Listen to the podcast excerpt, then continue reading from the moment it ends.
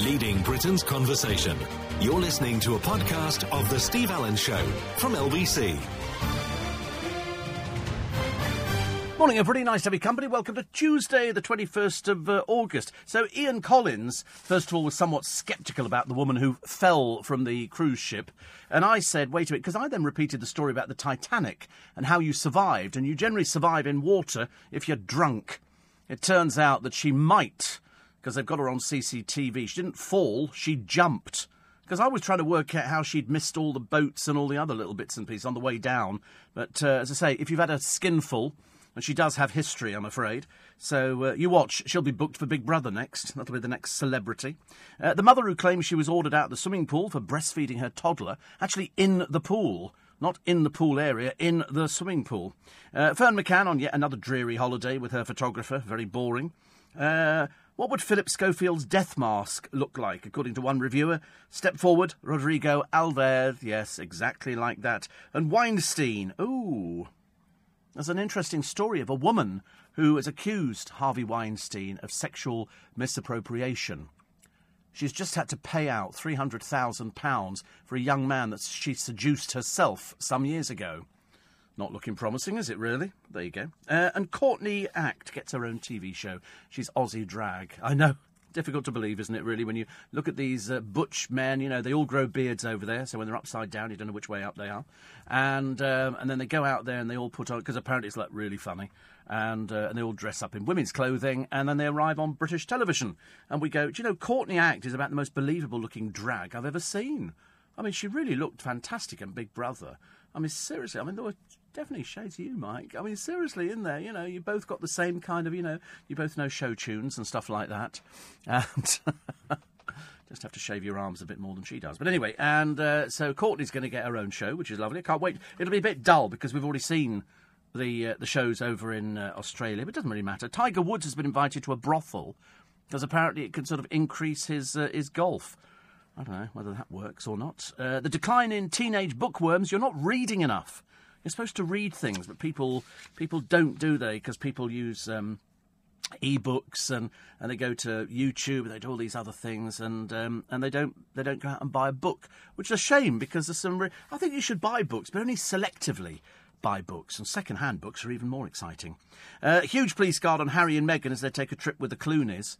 See, already Harry, knowing that he's never going to be anything in the royal family apart from Harry, married to Meghan, who doesn't talk to her father, who sometimes sees her mother. And he suddenly realised you might as well hang around with a few celebrities so they can pander to him and he can pretend he's really in show business, which of course gives them a false sense of security.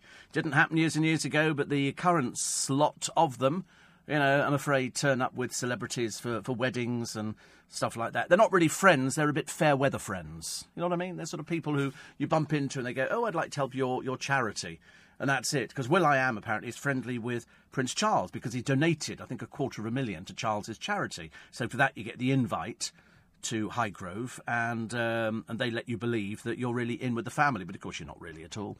Uh, somebody else has joined the uh, Strictly cast. Laura Steadman, she's a Paralympian. Uh, she said, "I'm going to prove that you can dance with one arm." And Lee Ryan, Lee Ryan, who hasn't worked in God knows how long, and he was a member of Blue, and he's 35, and he was a bankrupt, and he went to theatre school. In fact, he was dancing for most of his life. So he's going on. So another one who's really there under false pretenses because he can dance. He went to theatre school. That's what they do. They do lessons in the morning, lunchtime. You have you know a sandwich or something like that, and then you dance. And that's what they do, and that's what Lee Ryan did. But as I say, always a bit of a plank, and um, exhibited himself on the internet not the best thing he could have done, but there again, he's not the brightest penny in the box, and let's wait and see what uh, what he uh, he comes up with. Also, uh, Adrian Chiles. Hello, welcome to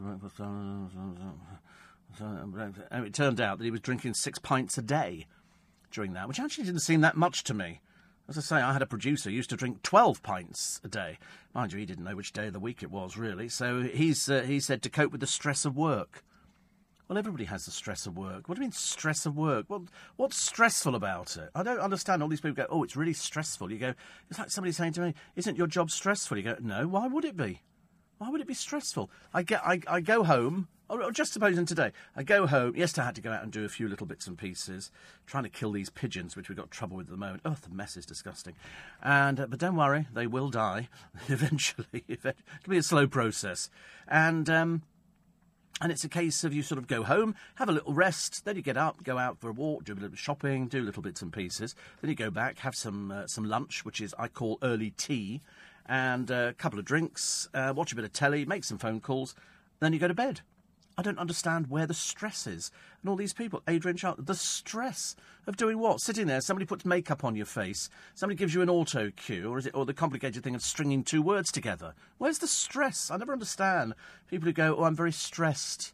You know, the next thing is you'll find half the cast of Made in Chelsea will be stressed in years to come when the taxman comes a calling. Uh, 84850 steve at lbc.co.uk. I watched a fraction of Celebs on the Farm. Unfortunately, a couple of um, I don't know, they were. One of them, I think, was Les Dawson's uh, daughter, who, frankly, is another one who can't string two words together. And the other one was Bobby Cole Norris, who was even camper than the uh, little queen who used to work at the dance centre, whose name I can never remember. And, uh, and you think, I'm sorry, what is the purpose of these people? The answer is they're lonely. They don't have any friends. They, they, they have to do something which gets them out, and they have to sort of say, "Listen, please, please help me, please help me." So we watch and we laugh. So I lasted five minutes, I'm afraid. Uh, five minutes, which wasn't uh, particularly good. Uh, Shane said, Courtney Act, never heard of her here in Australia. Well, he should have done. She's played the Sydney Opera House on numerous occasions. Numerous occasions. Huge. A, a drag queen of, uh, of immense standards. Young, but looks really, really good. Really good. I mean, seriously, you know, you see some people, it can be comedy drag. But, uh, no, Courtney's amazing. Well, won uh, the celebrity uh, programme over here, which is good. And uh, now I'm worried, Steve. I've booked a cruise for me and the family next year. We might all fall off the back of the ship. And uh, somebody says, I've been on a Cunard cruise. To fall in the sea would be extremely difficult. It's reported the woman said, Now I'm famous, as she was about to be rescued. Yeah, it makes you wonder whether or not she comes with history. In fact, her uh, her father, I think, has uh, been in the papers saying she was minutes from giving up. Her dad reveals the pain in her personal life, and a crewman claims she didn't fall, she jumped. So you're right, she might be an attention seeker, but don't worry. She'll be booked for this morning. Loose women who were fawning all over Stormy Daniels the other day. I was like, I tell you what, when, when, when all your kids grow up, why don't you recommend a life in pornography? And then you too can be as good as Stormy Daniels. It was embarrassing to watch the loose women. Seriously, very embarrassing. You know, fawning over a porno star. You know, as if she was some huge celebrity because she'd had sex apparently, with the man who's the President of the United States of America. And there they all were, brown nosing like there was no tomorrow. At one point, they had their arms around each other. Deeply embarrassing. Deeply, deeply embarrassing for everybody. Uh, Steve, and uh, uh, another one here says, I get up at three o'clock nearly every day and leave for work before five, and I don't drink, says Jane. Yeah, they all say that. People always say, I don't drink. It's what you call drinking, isn't it? You know, it's, it's what you call drinking. You know, it's, it's like going to the doctor and they say, because we all tell fibs, so how much are you drinking? And you go, bottle. And they go, a week. And you go, uh, like that, because you don't want to sort of be seen to be saying, yes, and uh, John says, "I've never watched Big Brother, but I have seen breastfeeding in the local swimming pool." Well, this this one was uh, was removed. You know, can you please not do this? You're in the swimming pool, okay? I think the, these people do it deliberately, just to be just to be very difficult, and and a case of, you know, I'm doing this, and then I can be in the papers. Do you remember the woman who who claimed that uh, that she was breastfeeding in Primark? And, and the guard came over and snatched her child away from her. It turned out she was a liar. There was no security guard who snatched the child away. She was just a compulsive liar. And I forget what happened to her afterwards. I hope she disappeared into the world called oblivion. But you know what these people are like. People just tell lies nowadays and then try and try and prove it. You know, did, did you do that? No, I didn't do that. Yes, you did. No, I didn't. Yes, you did. No, I didn't. And they end up with all these different people. They end up going to court. They had a bloke the other day. It was on the television. What was it on? Oh, it was Can't Pay Would Take It Away. And they go round to this guy's house, and he apparently is not there, and his mother. Didn't trust her as far as I could throw. her. She also was saying, uh, no, he, he lives in Egypt now. And they go, well, he owes 7,000 quid or whatever it was. And, uh, and they go, oh, okay, fine. And uh, so then, and then he says, so they, they, they phone him. He's on his way to the airport. They phone the, uh, they phone him and he says, my brother will deal with it. So next thing is the brother turns up on the doorstep. Right little mouthy so and so he is. He was most peculiar. At one point, he said to one of the uh, blokes from the High Court, We're going to take all your clothes off and put you outside. He said, Sorry, you're going to take all my clothes off? He was quite clearly some sort of pervert. And, um, and then he said, He said, get out, get out the house. He said, No, we're High Court officials. We're allowed in here. We have the right to go through your house. He was a bit simple. And uh, you're not getting no money. Next thing is two of his friends turn up, a little bit threatening, sort of giving it the big I am with their little hoodies up. Again, they just look like big girls' blouses. And then another two turn up. In the end, there was about eight of them outside, all of them sort of doing this threatening kind of behaviour. But of course, this didn't work. This didn't work for the uh, the people from the High Court because they've got the backing of the police. And once the police turned up, these little girls picked up their skirts and they rin, rin, rin, rin, rin. Mind you what, the bloke inside is still doing, giving the big I am and all the rest of it. And the bloke says, Well, listen, we're going to start removing things. You're not touching nothing.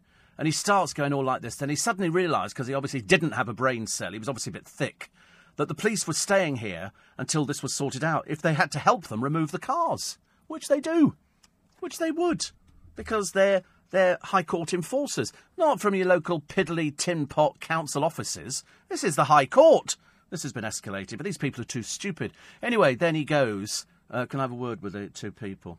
So they go back inside again, and he coughs up cash. And you think, you silly little girl. Silly little girl's blouse. Honestly, if you just coughed up in the first place, you wouldn't have made yourself look so stupid. Really awful. Have you ever been in a hot air balloon, Steve? No, but I liked a piece of music that was in the film Shaft. And it was played on a xylophone, and it was they used it a lot for ballooning music. And I used to work in a hotel uh, years and years ago, and after I left, they started doing ballooning from there because you could go all the way over the Berkshire countryside, which was lovely, actually. Lovely. Uh, great uh, programme starting tonight, BBC Two, Steve. 8 pm, Saving Lives at Sea, Clacton's Lifeboat is on this episode. I quite like the idea of life. I couldn't do it. I couldn't do it. It's, I mean, I've watched them going down the slipway, and I thought, I feel sick even doing that. What did I feel the other day, though? I was watching some programme on, on the telly, and I really felt ill. It might have been climbing or something. Oh, that's right. It was it was a thing I found on YouTube of a roller coaster that got stuck at the very top. They couldn't make it go backwards or forwards, so they all had to get out and walk down. I felt physically ill. I looked at the drop that was there. It, it, I tell you what, if you're in London and you're going over Waterloo Bridge, just as you turn right from the Strand onto Waterloo Bridge, on the left hand side is Somerset House, and there's a bus stop right there which takes the 176 to 139. Good.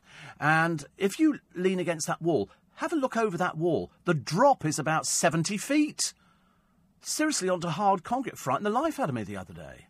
I didn't actually jump over, but I was looking at it thinking, that's a, I'm not good with heights. Even turning around, I'm not very good actually. If I do it, if I do it quickly in the bathroom, make myself quite, quite dizzy. It's not good. Should we take a break? No. Uh, there's another one. um, I said, I don't know who's more twisted, Steve. The woman who jumps off the back of a ship into pitch black seas, or the woman who admits sleeping with Trump. Well, that's her. That's her claim to fame, is it? What do you do, darling? I make porno films, and I apparently slept with Donald Trump. She's now. We, I think she's a compulsive liar. She claims the money she was offered, she was going to give all to charity. From from Big Brother, were you really, Popsykins? And she claims that the show we're going to have her deported you know, I mean, for goodness sake, honestly. It's just pathetic, isn't it, really? Uh, 84850 steve at lbc.co.uk. And um, we'll take your texts and emails. We'll, we'll fit them all in. We'll go through the papers. We shall destroy the Z listers. We shall, you know, sort of try and put a spin on. Honestly, there was a radio station that trying to launch a programme the other day involving people on bicycles, and I couldn't quite work out whether or not they'd realised it was radio, and bicycles just don't work on radio. You know, it's very sweet. You know, a rocket ship taking people up, you know, and losing them somewhere would be great. But people on bicycles was about as dull as sort of believing in. Far- oh, doesn't matter. Anyway, it's uh, 17 minutes past four. You're listening to a podcast from LBC.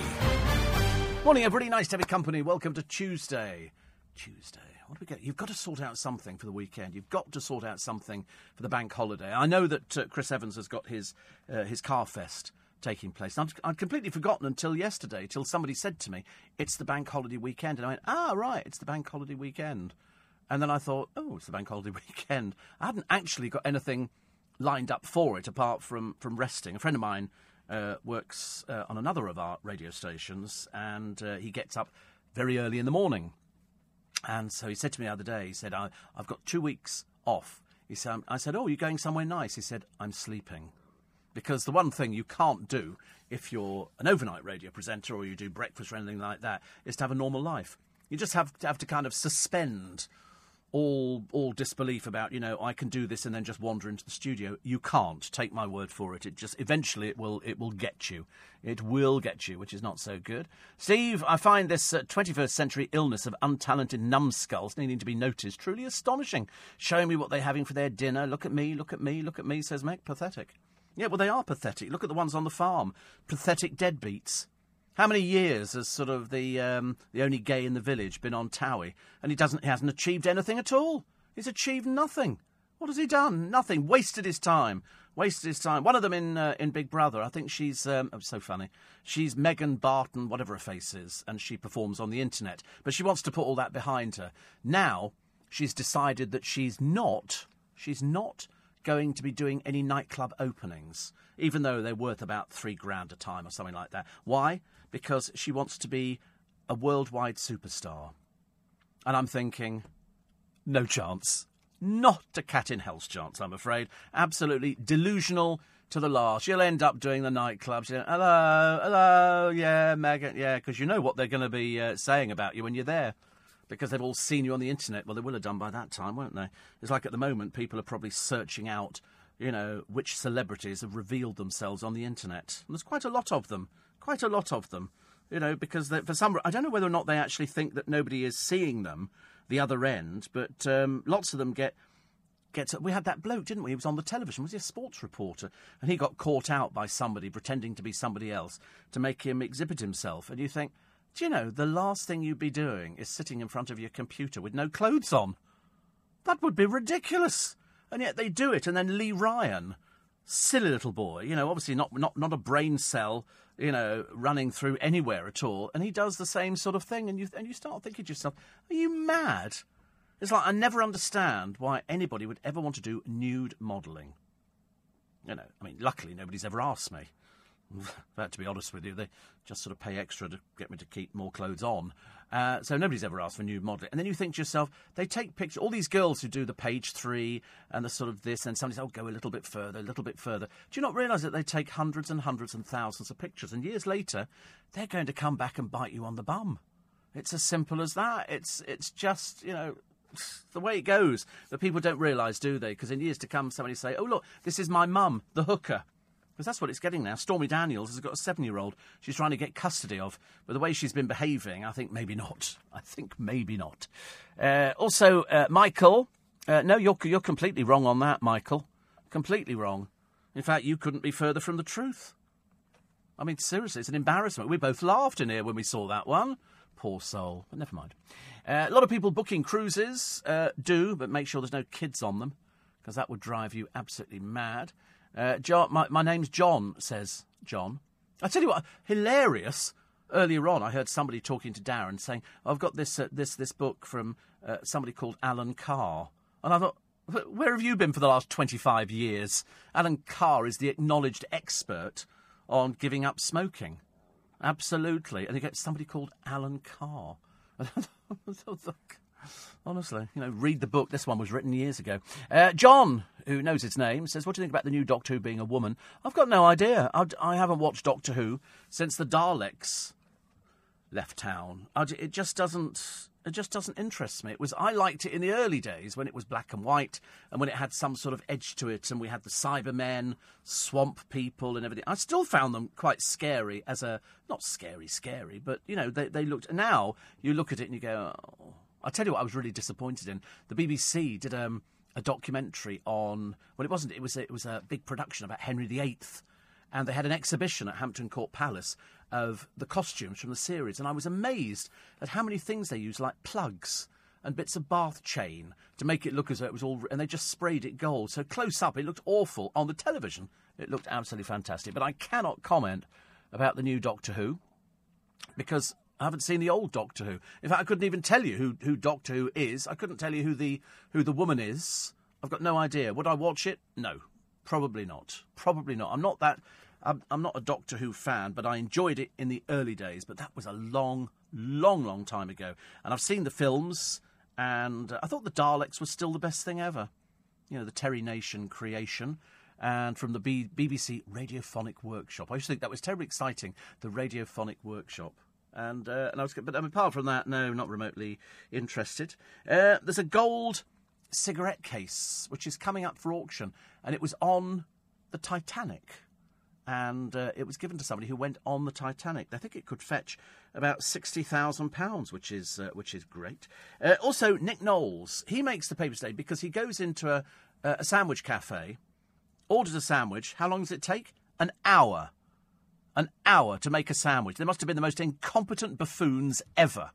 An hour to make a sandwich. So he tweeted about it. I'd have tweeted. Actually, I wouldn't even have got 10 minutes. I wouldn't, have, I wouldn't be standing there for 10 minutes. I'm sorry, a sandwich I'm having, unless he was ordering something really complicated. And I can't see he would be actually. He was he was on his way to do a thing and just wanted to pick up a quick sandwich. I'd have gone to Marks and Spencers or Waitrose or any of the supermarkets. I wouldn't go to a sandwich shop. I'm sure they're lovely, but you stand there for an hour. What do they think we are, idiots? I wouldn't even, uh, in a million years, think of standing anywhere for an hour. I wouldn't even queue to get in a nightclub. I know around here they would because they go to nightclubs, so it's quite normal. You've had a few sherbets, yeah. Stand, queue, getting it. All right, mate. Yeah, talk to the bouncer on the door like they've known them for years.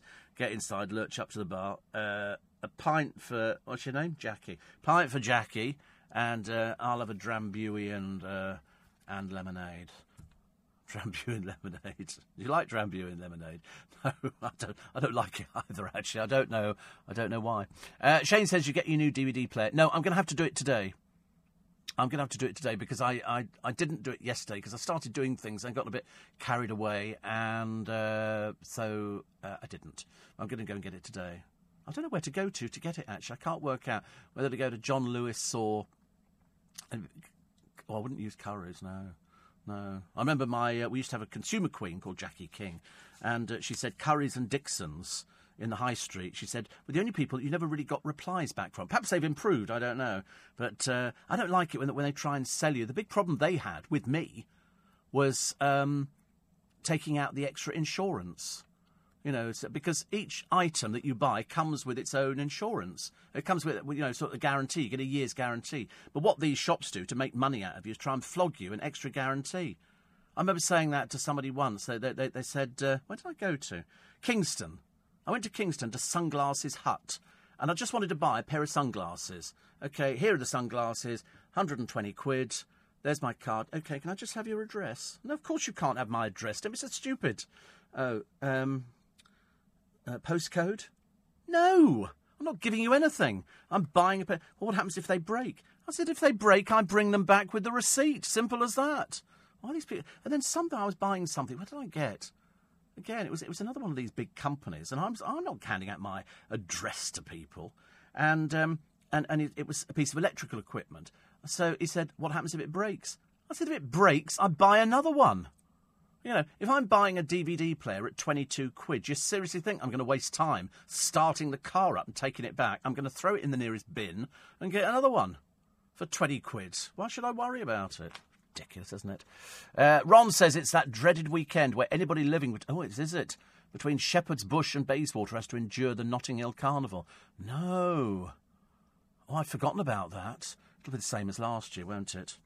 It's always the same pictures in the in the standard. In fact, I'm sure the picture's about 20 years old. There'll be a large black lady dancing with a couple of policemen, and she's uh, she's holding their helmets. You know, and that'll be uh, and that'll be the excitement from the Notting Hill. It'll be the same thing. Anybody who lives up there says everybody uses our front garden as a toilet. There'll be uh, numerous drug crimes and thieving and muggings, and the, the advice is the same every year which is from the police, which is don't take valuables. Make sure you've got enough money to get yourself home. Don't flash your mobile phone around. There are people who will target you, I promise you. And uh, you'll have a very disappointing time and keep an eye on the kids. Don't buy a lot of the street food, it's rubbish. Seriously, but you can get a good bit of jerk chicken, know what I'm saying? Bit of jerk chicken from the Notting Hill Carnival. Never heard of jerked rice, though. But uh, we still love Jamie Oliver. I don't care. He can he can do what he wants, as far as I'm concerned. You're listening to a podcast from LBC. Morning, everybody. Tuesday, 24. What am I going to do for the weekend? I'll think of something, actually. I'll think of something. Uh, do Costco not sell DVD players, says Eddie? Do you know, I've got no idea. I've got. Isn't that funny? I've got. I've never thought of it. I'm trying to think where all the televisions are. Do you know they might do? They absolutely might do. I've never looked. I've never looked because I've never needed to buy one because I've got uh, one. Because years ago, I can remember buying the first DVD player that was called Chipped. And it was about 50 quid. It was chipped, which meant that you could play all regions. Because stupidly, you know, DVD players will only play region for this country, and then if you wanted something else, you had to get another DVD player or get a chipped machine. And we bought a chipped machine, and uh, and it was brilliant. Now, of course, most of them are multiplay. They'll, they'll play any region because each DVD is a different region. So, just in case you weren't sure about that, uh, even as a child, says Mix, the uh, Mick, the Daleks never scared me. Nearest flight of stairs, and that's them shafted. Yes, I mean, I seem to remember, I seem to remember that there was something about them going downstairs. What was it? I can't remember. But you're right, they don't do stairs. Somebody's going to report me for killing pigeons. Yeah, kill them under the wheels of my car, I tell you. They're vermin, filth, flying rats, disgusting. I'm so glad that uh, so many of them end their lives, you know, impaled. In fact, there was one over the road at the theatre. They put up all this stuff to stop the pigeons getting there because the, the, people who support pigeons are generally a bit dirty and smell. And um, and there was a pigeon trap behind it. And then, when it just expired, I think, after a while. Uh, DVD player, maybe, says Brian from Amazon. Good selection. Once you've got it, if you're not happy, you can send it back. I don't. Um, yes, I mean, I thought about that, but I don't want to wait. Even though I could probably order today and get it for tomorrow. I think I'll probably end up uh, going. I think I'm. Uh, yeah, I'll have a look at Costco. But I, I don't want to spend a lot of money. It's only a blooming it's only a, a blooming DVD player. It's not anything particularly special, as long as it plays the DVDs. And it's, but I, I wouldn't spend any more than 50 quid on a DVD player. That'd be a waste of money, wouldn't it? Complete waste of money. But I think this one, my, my latest one, has given up because I think I spilt drink on it. And um, as I was pouring some Prosecco, I think it bounced onto it and it got inside. I don't know how to do it. Anyway, it was only cheap, so I'll, I'll just throw it away. Uh, Steve, there are so many little gas bottles in my street where I live, says Brenda. Do you get many where you live or work? No. I know what they are. That's for people who um, uh, inhale the gas. Again, sad, lonely, depressed people, and that's what they do. But that, that's what they want to do. That's fine. I couldn't care less. Do you think Gemma Collins has got a few nude pictures hidden away somewhere? Um, I wouldn't like to imagine. We know Arg has got uh, got some. Poor sad little boy, honestly. And uh, and Gemma, I mean, let, us pray to God not, shall we? Let's pray. Uh, Steve, I do a 12 hour night shift, sometimes go up for 30 days non stop, and simply on my last shift, get up at midday, then go to bed at midnight, and I'm back to living days again. It must just be you. Well, I did that before. But uh, now I've got so many things to do, it has to all fit in. But bearing in mind, I don't have any trouble sleeping. I've never had trouble sleeping. No, no, no, no, no. You obviously, perhaps you didn't hear properly. So obviously your hearing's been affected. No, no, no, no trouble sleeping at all. I sleep, I climb into bed, gone. In seconds. Seriously. Uh, so it's Ron that's told us about the Notting Hill Carnival. Normally by this time, and you will find there'll be programmes on LBC where they'll talk about the Notting Hill Carnival. Was it Ken Livingstone who's thinking of sending it out of town? The people of Notting Hill hate it. They absolutely hate it. You know, if you live in Notting Hill, uh, you're out for the weekend. You don't you don't want to be there while Carnival is on. We used to have a, uh, offices down there, and there used to be the floats on Children's Day. The floats used to pull up at the back of our building, and what did they leave behind when they left? Empty vodka bottles. This is on Children's Day, which is the Sunday. Empty vodka bottles. I couldn't believe it.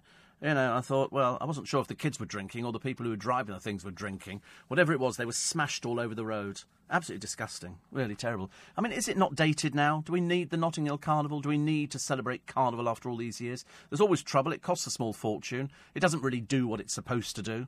So, I mean, do anybody get. The producer's never been. He says he, he said he might go on Monday. I said, well, listen, the advice is don't take your mobile phone. Don't take your wallet with loads of cash in your back pocket. Just take enough for your needs, you know, like 10, 20 quid or something, and maybe a, a card for getting back on the bus or something like that. Don't wear a watch.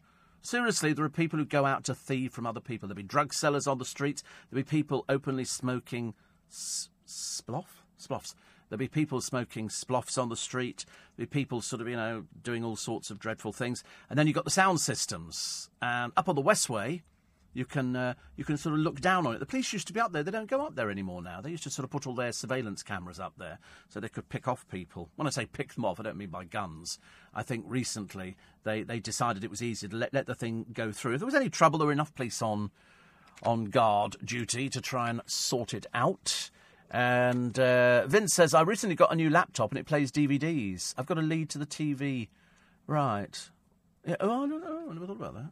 I don't have a laptop, though. Do you know, when I think about all the stuff that I've bought, I've got all sorts of things that I don't even use at all now. Loads. I do, six vacuum cleaners. Yeah. I because I like vacuum cleaners. Because what's the matter with that? How often do I vacuum? Well, I turn on two of them at least once a day. I've got there's there's oh seven vacuum cleaners. There's one for the patio. I vacuum the patio because there's dust and things like that. So and leaves. So I've, I vacuum that. And then I can do outside my, my place. Then I've got um, two rechargeables in the kitchen. One's a Dyson and one isn't. And then I've got another one which is a silent vacuum cleaner. It's the most silent vacuum cleaner I've, I've ever. You know, you can turn it up full and it's re- minimal noise. It's not like like that. It's really really quiet. Then I've got an, an yeah, I mean the suckage on it is amazing. I mean it, it really is brilliant. You know, it's been known to rip up carpet tiles. Then I've got another one, which is uh, an upright Vax, but it's small, which is a re- rechargeable. That's quite nice. It's got pretty lights on it. And then I've got another one which is sort of just a little handheld, which is a rechargeable, which I use in the sitting room if I'm sort of if I've had something to eat and I've spilt something or you know whatever it is, and I've got that. Then I've got another one in the car, and then I've got Henry downstairs as well. I know it's it's great. I see them in the box and I just get tempted. And now that I am an I am an illness, it's been registered. Hoarding is an illness. So I'm delighted to say that I've got an illness because people keep saying. All my friends go, "Listen, why don't we come round and clear the place?" I go, "What for? When I'm dead, you can do what you like, you know. But if I'm watching from above, spiffs, not spluffs. Oh right, spiffs. Thank you. Spliffs. What are they? Oh, sploffs. Why don't you say sploffs then? Because they're sploffs. Right. But they're now called spliffs. Since when was that? Oh, it's ridiculous, honestly. They're spl- well, everybody knows what I'm talking about when I say sploffs. You know about that. There's um, a castle they did on the television the other day. The bloke from um, um, um, one of those Holmes programs went down there, and it's it's spelt Belvoir, but it's pronounced Beaver. Beaver Castle, and but it's it's spelt Belvoir, and it's um, it was changed over the years because people couldn't pronounce the French Belvoir, so they, eventually it became to Beaver. Uh, Ron says Arg is about to star in All Star Driving School, where he pretends he can actually drive a car. Yeah, I mean, to be honest with you, who cares about him? He was an old has been years ago. He was dumped from so many programmes because of, let's just call it a habit, shall we?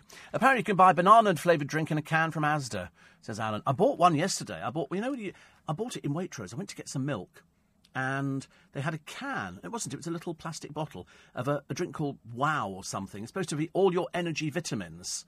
And it was really quite nice, but I didn't feel as though I had any more energy after I'd drunk it. And I wasn't sure if I was supposed to be drinking it anyway. But uh, it, it, looked quite nice. I drank it while I was waiting for the bus. Yes, I do buses, of course. Uh, Steve, can you pass on regards to my good friend Zia? She's currently visiting London town but resides in Rome. Ooh, I would uh, actually best out of Rome at this time of year, wouldn't you? Very hot. Very, very hot. But I had um, I've got a DVD at home about Rome, and it's about under the city under the city, not under the Colosseum, but they go down into this place and it, you can see all the old water channels and everything else that were built under Rome. The actual sort of amazing. I mean, seriously amazing. I love things like that. They lift up a drain and they go down, and there is a complete underground water system under Rome.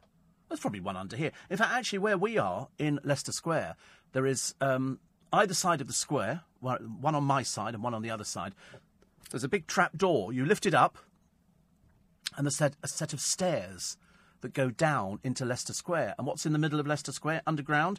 An electricity substation. Huge substation. And uh, you get to it by these two. You must have seen it just out of our front door and look across to the right diagonally. There's a big square in the ground. That's where the stairs are to go down to the substation. It goes down about three levels. It's quite big looks after London. So exciting. So exciting. Uh, I like telling you things that I can remember. I'm getting to that age where sometimes I can't remember everything. Uh, another one here, uh, Steve. Uh, hysterical article in last night's Evening Standard. Yoga and singing helped keep me afloat. Yes, now we know she threw herself off the ship because she'd have a, had a few sherbets. It's not so exciting, is it? She's obviously an attention seeker.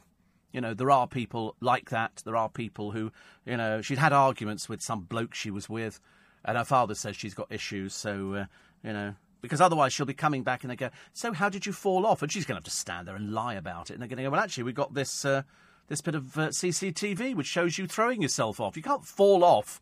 A ship unless you're clinging to the balcony from the outside. So don't treat it as uh, as idiots, dear. Also, do you remember the grandmother some years ago? And she was caught smuggling drugs, cocaine, a lot of it, and uh, it was in Bali. So she's she was arrested. It was years ago now. Anyway, she thinks she's going to be executed any time soon.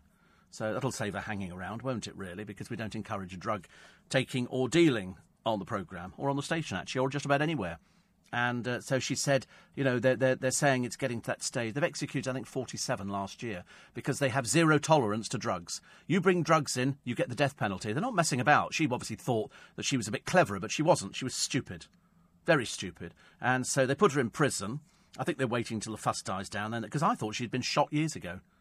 But apparently not. So she said it could happen any day now. And I'm thinking, okay, she says, you know, because she, she blamed it on drug dealers who'd threatened her son, but of course, you know, nobody was sure whether she was a compulsive liar or not. Uh, Stormy Daniels says she fears for her safety. I mean, should you not go back to making films, dear? That's what you're famous for. You're not famous for anything else. Sleeping with Donald Trump, if it was true, and I couldn't really care less. You know, it's kind of something you keep quiet, isn't it? You know, if you're going to sleep with ugly people, then do it. But there again, the sort of business you're in, I should imagine, as your mother says, you'll sleep with everybody. Had she gone into the Big Brother house, which she didn't. And to be honest with you, I'm quite glad she didn't. She's boring in the extreme. Uh, the schoolboy who beats a host of dart players to win a championship is only 12. I don't think we should encourage kids of 12 years old to have a meaningless life because at the moment he looks normal.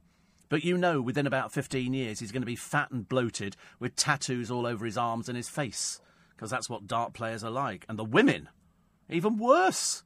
I've never seen so. Honestly, I'm waiting for some femininity. Femininity. Anyway, some female forms to sort of creep in, as opposed to some of the butch things that are standing there in a, in a pair of sort of trousers with a, a, a shirt on and tattoos all over the place. What is it about darts that attracts people like that? I mean, I mean, you know, you don't get people covered in tattoos if they're uh, snooker players, do you? I don't think so. Uh, 84850. Vince says the substation's feeding the Northern Line. I don't care who it's feeding, it's here and it's ours. And we have it. It's ours. 84850 steve at lbc.co.uk. Uh, try AO.com for DVD players. I am just, I'm, I'm not really interested in, I'm just going to go local. I shall, I'll hand my money over and then I, you know, I kind of walk home with it and I assemble them. Then, because you just take out, it's like plug and play, isn't it? You take it out of the box and plug it in. It's not difficult. So I shall, uh, I shall manage to do that. You're listening to a podcast from LBC. Everybody thinks they can, but they can't. Oh, sorry, there you are. Nice to have your company. It's Steve Allen's Early Breakfast. It's Tuesday, the 21st of August. And then we go into September, and then we go, I don't know where we go. But uh, yes, she didn't fall from the ship. She jumped. You can tell by the picture she's, she's getting ready for her photo calls and getting an agent. She was, you know, kept alive in the Adriatic for 10 hours. Yeah, but she jumped overboard. You can't fall from the back of ships, otherwise people would be doing it all the time. And uh, apparently, yoga and singing kept her alive. Yeah, I'm looking at the picture. I'm thinking you've got the word desperate written all over you. She's an air stewardess. Well, she might be. Or, anyway, she's uh, she's uh, she was with her current boyfriend. Bit embarrassing, actually, when you look at sort of where where she fell from. And the father who says she's been through a very hard time. I'm sure she has, but let's not tell lies about it, whether you've been through a hard time or not. Dinner with Amal and basketball with George Clooney. This is uh, Harry and his bride. They don't really want to work. They just do a couple of sort of mamby-pamby things, and that's about it. And then the uh, the bloke who went out walking the other day, uh, and he was in um, uh, in a picturesque visit of I think it's called Boughton. Monchelsea, which is near Maidstone in Kent. Sunday morning between 7.30 and 8.30, he's walking his dog Blokes pulled up in a car. They get out. They spray this substance at him and try and grab the dog, but he um, he gets the pet back. What what these people are is uh, well, I think we know what people are. They they they nick dogs, and what they will do is they'll then send him a demand. You know, give us five hundred pound, you get your dog back. If not, we'll kill it. They're those sort of people. You know, people like that. As far as I'm concerned, we hang. Okay, let's not mess around. It's getting completely lawless in this country. And uh, there are, you know, twice the number of dog nappings as there ever were. Luckily, he was okay. But there was also uh, a three year old boy had acid thrown over him at a, a supermarket in Worcester. There's more of these acid attacks where people sort of throw a noxious substance. As far as I'm concerned, you go to prison, you stay there for the rest of your life. I couldn't care less what happens to you. You know, I'm, I'm thinking you've actually lost the right to uh, to mix with decent human beings if you go ahead and do something like that. I'm sick to death of. There was a thing the other day, and um, it was some girls who were drunk, the worst kind, and they were attacking the police in Skegness or something like that. Whatever it was, I'm thinking, oh, I'd have the tasers out immediately. But some people it doesn't seem to bother them, does it? They don't care about, you know, you could go go to prison. As one bloke said, I don't care. Anyway, they, they wiped the smile off his face and sent him to prison for 10 years, which was good. Town halls are spurging, on splurging even, millions on, uh, on flash cars. Uh, 207 local authorities have spent more than 4.5 million. And this is everything from Bentleys, Jaguars, BMWs, Mercedes. And um, apparently Glasgow has three luxurious VW Phaetons they had a, they spent 107,000. It's unbelievable, isn't it? Kensington and Chelsea all own a Bentley Continental Flying Spur, worth 133,000 to 170. Looks like mine actually. Except I've got better wheels. Although I've curbed one of them. When it goes in for its service, they're going to have to, to do my alloys. I think that's what it is. Uh, also, also, also, oh, Rita Ora off out on the streets again. Uh, a by herself and B doing the exhibitionist thing, which is turning out to be a little bit tedious at the moment. Uh, also, very odd couples, people who look very similar. Nigella Lawson and Russell Brand, but I think they've touched his picture up a lot. Ronnie Wood is turning into Dot Cotton. And uh, Richard Branson looks like Camilla Parker Bowles, except her beard isn't as pronounced. Joke there somewhere. Uh, blonde hunk Owen Wilson, talk show host Ellen DeGeneres. I like her show. I like her show. Some days I think she's probably quite tired because it must be very tired doing the same thing. But the audience kind of lift her through it, which is good. And born on this day, Princess Margaret was born in 1930. Um, uh, John Lennon nicknamed her Priceless Margarine. Margaret insisted everybody call her Mam, apart from close friends who call her Mam Darling. Yes, unfortunately not with us anymore. She was never going to be queen. She was always the desperate one in the royal family. She smoked and drank herself and uh, behaved badly, but uh, she insisted on hanging on to it. She must have realised that there was no chance. A bit like Harry. Harry's never going to be on the throne of England. There's so many other people in front of him that there's no chance that uh, that's ever going to be happening. So, uh, so I suppose he can basically do what he wants to do, which is exactly what he's uh, doing. Eight four eight five zero oh, steve at lbc.co.uk. Uh, Steve, is the UK like Australia? If you're a drug dealer or criminal, the media offer big money for interviews, says Shane. Um, well, it, I mean, it, it, it sort of seems to me at the moment that, you know, after watching the, the loose women's disgraceful brown nosing um, uh, with, with Stormy Daniels, you know, a porno, she makes hardcore porn. It's not, there's nothing classy about it. She's just had sex with about anybody. She makes hardcore porn, and that's her claim to fame. And they were sort of hailing it as if it was some new career move. You know, because most of them on, uh, I should imagine, uh, on loose women are probably thinking, oh, I could do that job as well. Imagine just being paid to have sex with loads of people. And, they, you know, as if she was some sort of celebrity. I mean, it's really embarrassing. I mean, the next thing is might as well invite hookers on there. Well, it's not far off it. And um, somebody says, uh, why not offer to help with the Birmingham prison crisis? I could see you as a prison governor. Yes, we'd have lockdown every day at about 3.30 and that'd be it. And uh, yes, I mean, apparently it's completely lawless. This is Birmingham, isn't it? And uh, people, you know, the, the, smell of drugs permeates the air, rats running around, all sorts of things.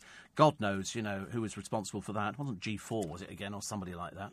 And, uh, and you think it's, uh, it's a bit of a shame, really. Bit of a shame that they've allowed it, because prison now is just like easy peasy lemon squeezy. Uh, Mick says, I think the first thing we should sort out with this woman who jumped ship is the cost of the rescue. Yes, she was, was it the um, Bosnian Navy or something like that? But uh, she didn't, as I say, she didn't fall. They're now saying she jumped. Matt, the trucker in Devon, says, been listening to LBC for six months now. Steve Allen, you make me laugh. Well, that's good. Simon reckons that my friend Chris could blag me a DVD player. I don't do blagging. I'm not a blagging sort of person. And Dean says, I thought I'd not heard you mention Mike the producer for a while. And then yesterday you referred to and were engaging with him. as you do. Yes, we've had, oh, the conversation we've had this morning, seriously, honestly, we have put the worlds to right. He knows now everything about me, you know, barring bank account details, but merely time. And I know as much as I want to know about him. You know, and that's it. Yeah, we've known each other for, quite a while. You know, we're not buddy. We don't go out drinking or nothing like that, or picking out neck curtains or something. You know, my name's not Dave, and um, so you know, it's just we have a sort of we have a working relationship. Although yesterday it was more a sleeping relationship. He was having a very bad day yesterday. very bad day. In fact, I was laughing with him at the beginning of the programme, sort of ha ha ha ha, and because um, he was sitting there and he was looking at me, and he was because he has to edit the last. You're doing the last programme, aren't you? That's right. So he's doing Darren's edit for the podcast, and he was sort of looking at me because he has his headphones on, and I, I looked at his eyes and I thought they're definitely going, you know. You know when somebody's, you know, you watch, you watch little kids on the television and they fall into their bowl of soup or a trifle or something like that. Yeah, he was a bit like that, and, and I was watching him, uh, and then and the, I went, no, no, don't, don't let the eyes go, because it'd be so easy just to go to sleep. I did that in front of the television. I made a phone call the other night, and uh, somebody said, "Oh, you're going to go to bed now?" I said, "Yeah, yeah, I'll go to bed in a, in a couple of minutes." Next thing, as I wake up, it's gone eight o'clock. I'd fallen asleep just like that It's good, isn't it? Well, probably not, actually. Probably not good to fall asleep all over the place, but I like it. I like it because a lot of people can't sleep. Uh, what else we got? What else we got in the paper? Oh, yes, we're going to have things later on. Facts about your body that are complete myths. Because my, my, my body is a temple. Just it's slightly condemned at the moment. I don't think anybody's really bothered. Uh, the sizzling heat wave has boosted pubs taking. Excuse me, I must have a. Uh, uh, uh Lovely. Uh, also, a lot of people want to ditch traditional working hours and leave work early. At the moment, it, it's always been considered nine to five. Well, I don't know anybody who does nine to five anymore. You know, most people do sort of eight till four or something like that. I mean, I have peculiar hours. The the the, the producer will finish because he's been here since yesterday. Remember, so he's been working. You know, well, I say working. He's been here uh, since, since yesterday, uh, uh, uh, and and then he'll work with me until till seven. And then if I've got an interview to do, then I'll stick around. He'll he'll pootle off home, and um, and it's it's it's difficult doing nights. He said to me because he hasn't been doing nights for a while. So when you come back to doing it, it's it's very difficult. You know, so I I know exactly what it's like because I've been doing it long enough. You see, so I, I know about all of these things. So you can't tell me anything about working uh, working night times because I know all about it. Uh, somebody says uh, as well, I like the idea that people sort of been listening to the program for months and they're still listening to it, which is good. Which is good. Very happy about that. Uh, wait a minute. Why is that not going? Oh, it is now. Sorry, I couldn't make the machine work. Uh, we'll have the news coming up. Uh, in a little while. But there is the interesting story of Harvey Weinstein's Me Too accuser. This is uh, Asia, I think it's pronounced Argento. I don't know. Argento, Argento. But anyway, um, she is one of the first actresses to accuse Miramax producer Weinstein of sexual assault in October last year. She's 42. But it turns out she's been doing the same thing.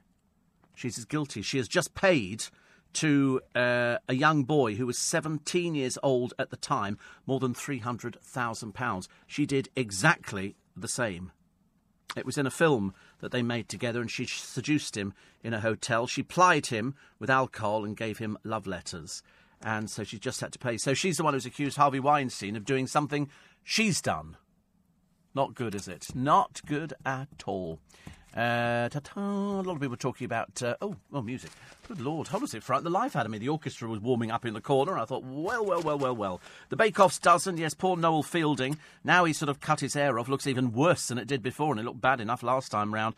Why don't they just get rid of him and leave? You know, the normal team on there. It makes it so much easier. Uh, the British air hostess. The, cru- the cruise fall was no accident. She jumped they say, and they've got it. Because I thought it was, uh, you know, amazing. The captain said it was a reported jumper, and uh, so now that's what they're that's what they're all saying. That uh, she leapt off after she'd had a few drinks. Stormy Daniels attacks the president. We're bored with you, dear. Go back to America. Stay there. Don't come here ever again. Thank you. Goodbye. I'm Steve Allen. More from the papers in a minute. You're listening to a podcast from LBC. Uh, morning, everybody. Nice to have your company. It's Steve Allen's early breakfast. It's Tuesday, the 21st of August. Somebody says, uh, Do you think actually LBC will be doing live coverage of Eugenie's uh, wedding? God, I hope not. I mean, be, there's bound to be a reporter down there, but I mean, it's of no interest. She's, uh, she's of no interest to anybody, I don't think. So uh, there won't be the, the coverage that there was for Harry's wedding. Well, I don't think there will be. Nobody's mentioned it. We're only just getting over the fact that it's bank holiday this coming weekend. And of course, I'd completely forgotten until earlier on that it's the Notting Hill Carnival. And no doubt there will be talk in the paper. There always is every year. It's exactly the same every year. You could almost repeat. You know, the photographs will look exactly the same. And then if you sort of uh, sort of look at the photographs and then you look at the statistics. I always look at the statistics at the end of the Notting Hill Carnival to see. Even on Children's Day, people are arrested for drug offences and thieving and all sorts of uh, things. Um, so it's a case of I don't know where we sort of go from here. Do, do we keep the Notting Hill Carnival? There was talk about moving it out of London, sticking it in a field in Enfield or something like that, or sticking it in Hyde Park so it didn't disrupt anybody because the people who live in Notting Hill hate it. You know, every year you get people going, no, we always leave for the Notting Hill Carnival. You come back to mountains and mountains of rubbish. I don't, I don't really know what it does. I mean, does it promote? I don't know what it promotes, apart from it celebrates Carnival in uh, in Jamaica, and that's it. But then we've been celebrating it for years. So perhaps we should have more Christmas parades and stuff like that. That'd be quite nice. Uh, Adrian Chiles has revealed he was diagnosed with anxiety after he and Christine Bleakley were axed from Daybreak. Why? It was a rubbish programme. Why would you be racked with anxiety? Even you must have realised it was a turkey. Everybody else did. You know, there was her going, hey, and bouncing around like Tigger on, on sort of, you know, trill. And there's you sitting there looking as if you're bored out your mind.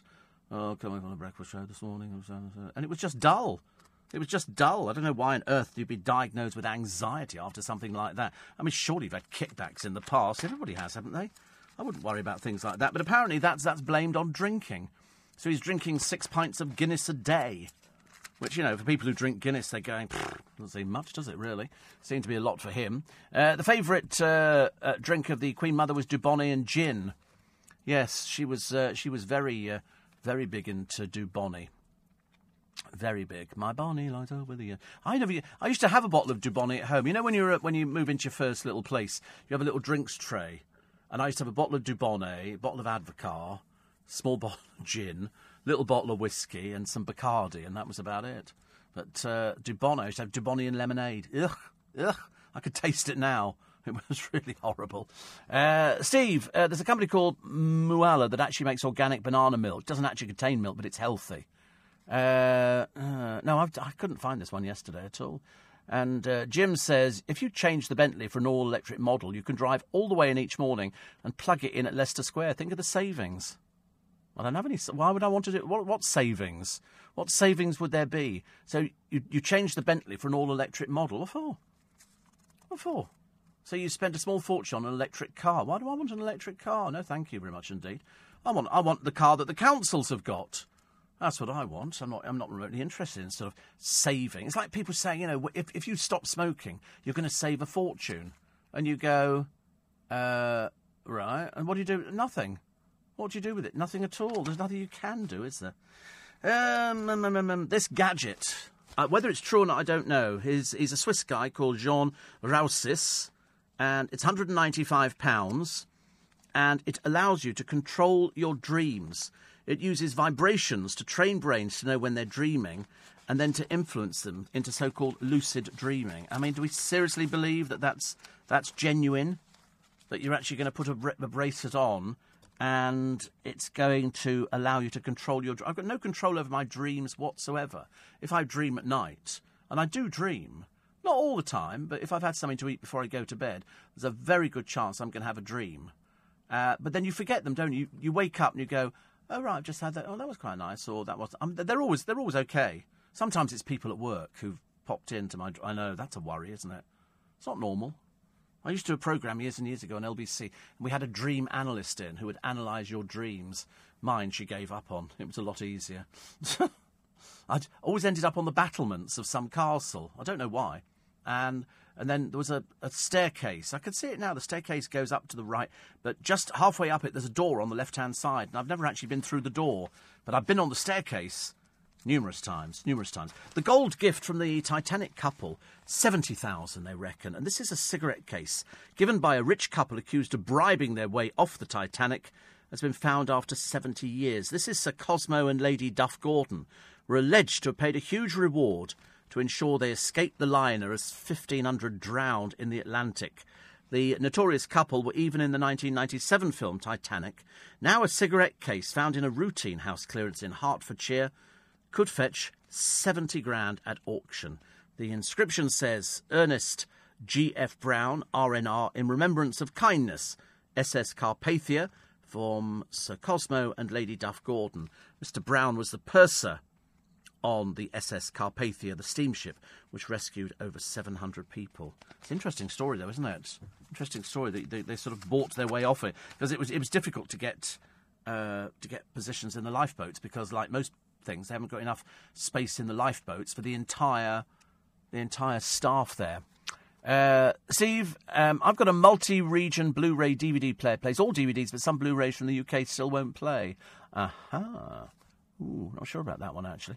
And, uh, somebody else asking about whether or not there will be uh, live coverage of Princess Eugenie's wedding, pronounced Eugenie. And I bet everybody's going to get that one wrong. Fancy pronouncing it usually. All these years we're going, Eugenie, is it? Yeah, Eugenie and her dreary sister Beatrice, and then even drearier father and mother. And uh, but now we now we're told it's called something completely different. She's Eugenie. So there you go, because she's Eugenie to be found on holiday.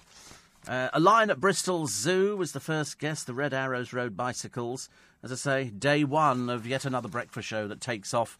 And when it comes down to it, it's the likability of the presenter. It doesn't matter. You know, you could swing from the chandeliers, you know, squirting, you know, £20 notes into the air, and it wouldn't make the slightest difference. It's, it's what follows and whether or not you can still be doing it in years to come and whether or not, because it's the presenter. That's what people people do not go for novelty acts on the radio anymore. They gave that up a long time ago. You know, the shock jock kind of thing or the woo over the top kind of that all went out a long time ago. Now it comes down to do you like that presenter or do you not like that presenter? If you don't like the presenter, you're not going to listen to them. Doesn't matter how much money they chuck at it. Seems a dreadful waste, but that's what they do nowadays. Uh, also, uh, uh, Chelsea Matthews, no Spencer Matthews. Chelsea Matthews sounds even more interesting. He says uh, he's talking about his uh, wedding uh, to Hello magazine. He said, It's a big year for me. Engagement, wedding, my 30th, a baby, and taking up golf, all in 2018. Taking up golf, honestly. Truly amazing, Spencer. You really are a prat amongst prats, aren't you? I mean, really, I've never heard anybody so stupid in my entire life. Even looked like a bit of a dork when he was on the television. The Hoff's everywhere at the moment. That's David Hasselhoff. I remember that from yesterday. And um, he was with his wife, Haley Hoff. Hoff. He met her when he was buying something. But um, anyway, that they, that people were trying to take pictures of him, and uh, she said I was I was horrified. Says Haley, confessing to OK Magazine, who up until now she's just been paying for a subscription so she can read all about herself. Now she's actually featured in it. She uh, she talks about it all the time, which is lovely. Shop girl, shop girl, very good. There's a lot one. There, there is the one who's supposed to be working in the shoe shop in Blackpool at the moment. Uh, was kicked out of Love Island first off, and um, and then that was, that's the last we heard. And then she pops up in a few nightclubs, a bit boring. Uh, there's a new programme coming up. I didn't know who this was, actually. I really didn't know who it was. I got a bit confused. So I'm hoping the producer can tell me. This is called Man Hunting with My Mum, and it's TV presenter AJ Odudu. I've no idea who AJ Odudu is. Does she have a name, or is it just AJ? But uh, she thought she'd been married with five kids, but her mother's taken her uh, back to Nigeria to try and find somebody. It's obviously just a cheap excuse for a programme. AJ Odudu. Have you found her? Oh, great, okay. Why didn't she use her first name? Is it because it makes her sound more interesting? What does she do? I don't know what she does. They call her a TV presenter, but, you know, I've obviously not seen her on anything. Is there anything I've, I've heard of that she might be on? Oh, I've got problems on that. You can't find anything now. She must be really well known. I mean, she's they're making a television programme about it. It's on Channel 4, so it might, might not Oh, my screen's gone black. Oh, no, it's back. Here we go. AJ Odudu. She's best known for co presenting the Channel 5 reality spin off Big Brother's Bit on the Side alongside Emma Willis and Rylan. That's why we've never heard of her. That's why you've never heard of her. She's nobody. In 2016, she started hosting an internet dating show. Oh dear. Wait a minute. She began her career as a reporter uh, for BBC Blast, based at Radio Lancashire. there we go. Her first presenting was in uh, The Almost Perfect Guide. She'd done nothing. Nothing at all. Dreadful. Apparently, she, oh, it's gone. Apparently, she was on. She was. Um, wait a minute. Her departure from the show, uh, Celebrity Big Brother, be replaced by Big Brother 12 contestant Formula Swimming Carol McGiffin. Anyway, she launched her own blog on Hello Magazine's website. In fact, actually, she doesn't doesn't do anything actually at all. That's why we don't know who she is. Why do I not know who people are? I'm supposed to know who these people are. And they sort of throw somebody up and they go, television presenter. And you go, yeah, but on programmes that nobody's ever seen. So she's going over there to sort of try and pretend she's looking for a, a husband. Yeah, right. Again, we're not fooled by that. Thank you very much indeed. Uh, also, uh, today, still uh, to come, inside Jack and Dani's new pad. It's another rented place because quite clearly they couldn't arrange a mortgage, and he hasn't got any money, and she quite clearly doesn't have any sense. So you, you've you've kind of got the blind technically leading the blind, but it's inside their new pad. They're trying to make out like it's oh this is so glamorous, it's rented. Nobody's bought a place at all. Nobody's got any money because if they don't save for the tax man, he's gonna get you, which is always good fun, isn't it? You're listening to a podcast from LBC. Morning, everybody. 18 minutes past five. Uh, Matty says, Good morning, Steve. I always dream the devil is chasing me. What does it mean? You're going to die. I don't know. I don't do dream interpretation. You know, I just sort of, uh, I just sort of have dreams. But they're going to bring out this thing. It's going to come out. It's going to cost you a couple of hundred quid, and it's going to help, you know, with sort of dream formation. I, I mean, it's not like you could sort of think about something to dream about, and then you go to bed and then you dream about it. I don't think it works like that. Simon says, I know why your dreams always involve castles. I suspect you suffer from turrets syndrome. You know, turrets. Okay, thank you. I think that's quite a good one, actually. And uh, I tuned into the right stuff, hoping to see Jeremy Vine, but he still ain't presenting. Oh, he's not going to be presenting for quite a while. Quite a while. I don't think it's. I don't think it's till September or something like that. I'm only guessing. I'm only guessing. As far as I know, Steve, Bentley haven't got an electric model on offer yet. The only luxury electric car available is the Tesla, and they cost a 100000 hmm, Doable. Uh, but I, I, just don't want an electric car. I really don't. I mean, I, I don't know why people think. It's like I don't do recycling and I don't want an electric car. Okay? All right, I'm not eating as much bread as I probably used to, and I don't do much cheese. Um, and I'm not eating at the moment. Isn't it funny? In, in winter, I eat loads of vegetables. And yet in summer, I tend not to. I've had a couple of salads, but God knows they're boring, aren't they? Who can cope with the most dull thing on the world? Whoever invented salad? You know, a bit of cucumber, a bit of tomato. I mean, I generally cut up some ham or something like that into it and then drench it with, uh, um, what do they call it? Salad cream. Salad cream. I like salad cream, or I like Hellmann's real mayonnaise.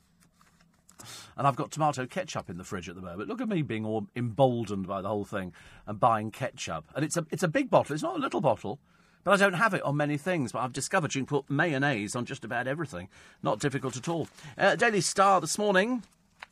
Uh, what have we got? Uh, Nick Knowles launched this. I mean, I think this is hilarious because I would have walked out long before this one. He launched a 40 tweet rant at a cafe when he was told to wait for an hour for a sandwich.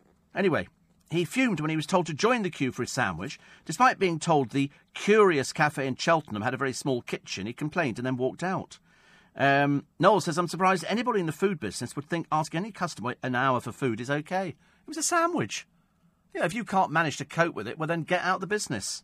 The restaurant pointed out its garden tables were completely full at the time and explained there'd be a wait. He said the tables for free, perhaps less tables and more prep space solution. Fans accused him of throwing the cafe under the social media buzz. Listen, if I went into a place and they went, oh, we're really busy, because I've been into places before and the service has been dire when there's only a few, and you feel like saying, I'm sorry, if it's this bad when there's like just a handful in, how do you cope when it's busy? I told you I went to Patisserie Valerie a few a couple of weekends ago. The girl took the order, she didn't write it down. When it came back, it was all wrong. And you think, so you're not very good, are you? Not very good. But um, one says Telestar can't queue like normal folks.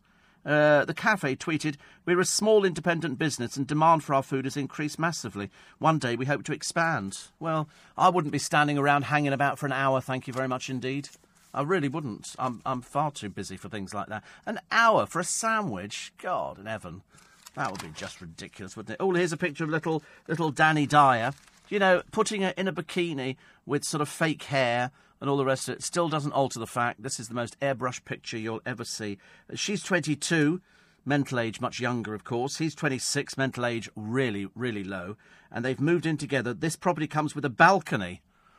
like that's like a big deal for them. But Dani, we've got a balcony for you. Got a balcony? Oh, I can't believe it. And he'd be going, Can I sell pens to the residents there? That's why it's rented. It's got a balcony. And also, spectacular views over London. And then he actually tweeted, What an exciting morning we've had. Uh, sorry, what a lovely morning we've had. Exciting. Shows what a dull life they both have, isn't it, really? One's a barman. Do you want a drink? Yeah. Tomato ketchup. With that, with your chips when you order the burger. Okay. And he'll be going, Do you want to buy a pen? You watch it all collapse. I mean, the trouble is, it's, you know, they've never lived together before. They've only known each other a matter of weeks. They're living together. Why? Because it's fake. It's fake. It's a relationship that is dreamt up for the uh, for sort of the press. Otherwise, nobody's interested. Who cares? She's as boring as ditch water, and he's just uh, he's some little nobody. We're living together. Marvellous. But that's how you know it's rented. So, in other words, they've not even been advised properly. Why would you want to rent something, throw money away? Because it'll be too complicated if they buy it because when they, when they split up, which can't be that far away. Uh, talking of splitting up, here she is again, Christine McGuinness walking out on the town in another ridiculous outfit. This is this is probably all right, dear, if you're if you're sort of walking around Marbella and you're going onto the beach. But unfortunately, you know, here taking a stroll in Cheshire, you just look ridiculous. You know, but there again, nobody ever said that you weren't. Uh, Olivia Colman has been named the most powerful person on British television. She beat the Doctor Who writer Chris Chibnall uh, this Country creators Daisy May Cooper and Charles Cooper, and Saturday Night Takeaway star Declan Donnelly and Luther actor Idris Elba. Oh, there you go. There you go. It's quite nice, isn't it? I, I never thought about whether people are powerful on television. It's like thinking about whether people are powerful on radio. Uh, can people be powerful on radio? I suppose you could be. In America, you, you can make tons of money by being very powerful on uh, on radio because you do syndicated programs. Uh, we tend not to do things like that in uh, in this country. Oh, look, Fern, Ferne McCann's on holiday. The TV personality. I'm sorry, we're talking about the same person. Personality? I don't think so. TV? When? When was that? Do do tell. She's uh, she wore a white bikini which displayed her bronzed and toned figure. It's a posed picture. Nobody sits like this unless you're waiting for a client. Seriously, ridiculous. Posed pictures on holiday, yet another holiday. I tell you, it's all going to come crashing down, Ferne, isn't it? But never mind. Don't say you weren't warned. Shark experts. I'm frightened about sharks. I'm frightened about loads of animals, I've decided.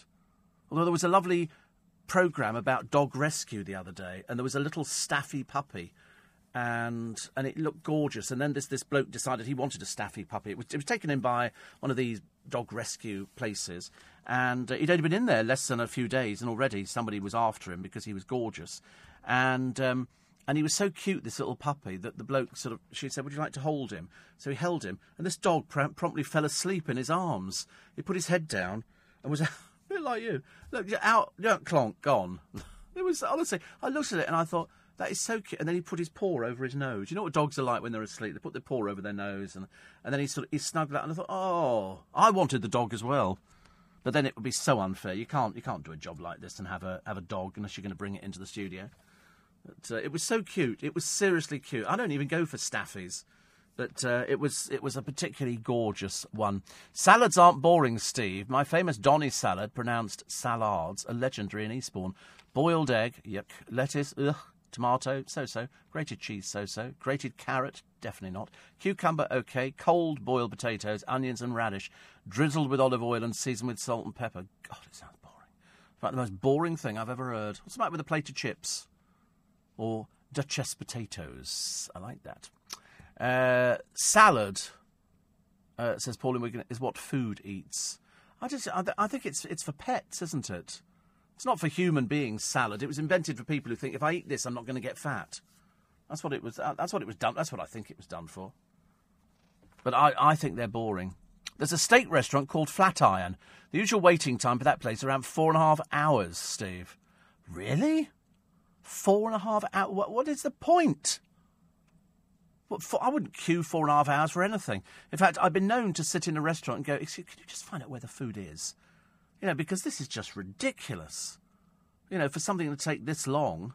It's not complicated to cut a melon in half, is it? But you know what some places are like. Sizzling summer heat wave has boosted struggling pubs with takings soaring 2.7%. That's not going to help them.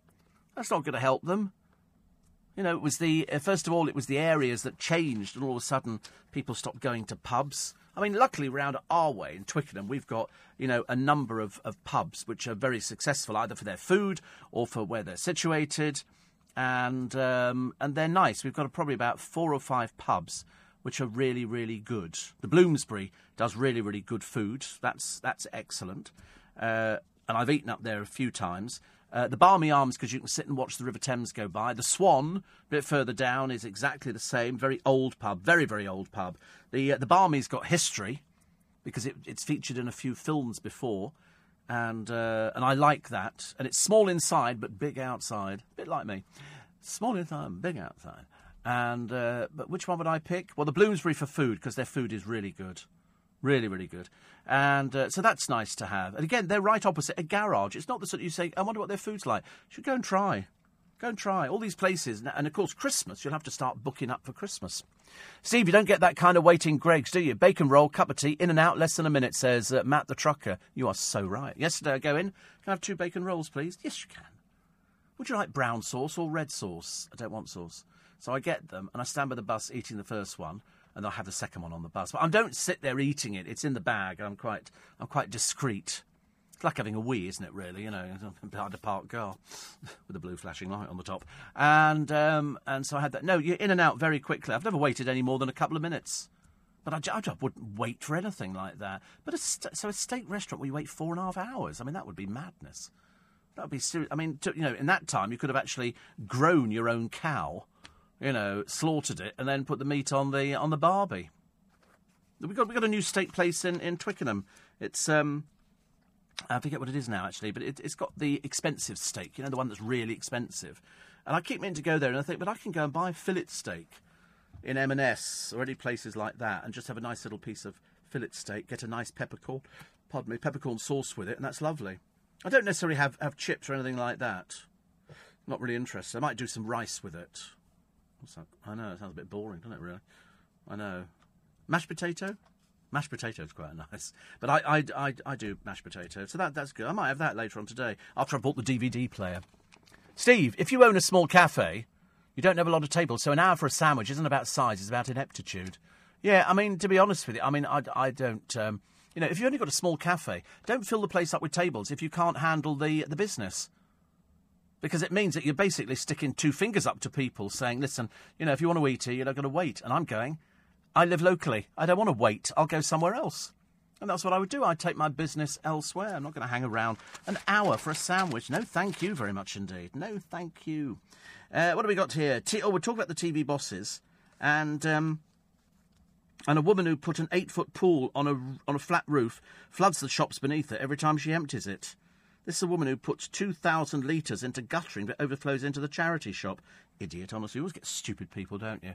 You're listening to a podcast from LBC. Well, you're pretty nice to have your company. Tuesday, 21st of uh, August. Apparently, one of the greatest London experiences, Steve, is to stand on the shore at the Pool of London at low tide and feel the spirit and weight of 2,000 years of London's history. No, I think if you want to experience London's history, you take a boat down from Charing Cross Pier and you go all the way down to Greenwich and that's it. Because once you get past a certain thing, all of a sudden the river widens out. And, and it's just luxury apartments all over the place. You could do mudlarking, says Paul. God, haven't done mudlarking for years. These were the little kids who used to sort of go along the side of the, the Thames and sort of pick things up, and you know, it was quite nice, I suppose, really. But it was, it was, it was of the the period. Uh, the grandmother who's about to die here. This is uh, Lindsay Sandiford. She reckons she could be executed within days. She's been there. I mean, she's been told that the judge has said she's got to die by firing squad. I don't know why. She's one of a handful of death row prisoners awaiting their fate in uh, the uh, jail. 2012. So she's been in there five years, six years. She's been in there. She claims she was forced to uh, to smuggle this cocaine by a gang who threatened her to son. She's repeatedly failed to get her sentence downgraded, and she admitted her biggest fear is never meeting her two-year-old granddaughter. So President uh, Yoko Wid- uh, Widodo has sent, I think, 23 convicts to the firing squad in the last four years, while 47 got death sentences last year alone. Because this is in Bali, they have zero tolerance. And if it says, and there are big signs at the airport, zero tolerance. I mean, what do they think? You've got dogs who can sniff money, dogs who can sniff cancer, dogs who can do just about anything. And these people go through with suitcases, and it was hidden in the lining of her suitcase. And uh, I think it was 4.7 kilograms. I mean, she says, uh, I don't harbour any bad feelings toward the kingpin and the other syndicate members. I think she's living in a delusional land. You know, she was the one who brought it in. It doesn't matter whether somebody said, take this in there or take it out of there. She knew the risks. If you smuggle drugs, whether you've swallowed or put them in a suitcase or you put them in an overnight bag or something like that, that's your problem. You get caught, that's it. The amount of people we see stopped at border control on the television and uh, they'll stand there, you know, backwards and forwards and all the rest, and they go, have, have you swallowed anything? No, no, no, no. And then it turns out they have. They have swallowed something. And uh, if, it, if it breaks, they normally swallow in sort of condoms. If it actually breaks, uh, well, that's you, that's you done for.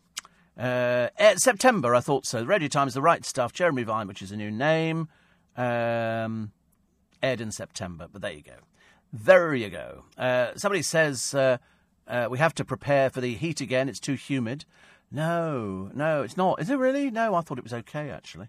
Well, I thought it was. It was, it was okay yesterday. For, for a brief moment, for a brief moment, we did in fact get to uh, a little bit of heat. I oh no, please. And then it went off again. I thought that's good. Bacon roll will block arteries. Uh, well, eventually, I should imagine.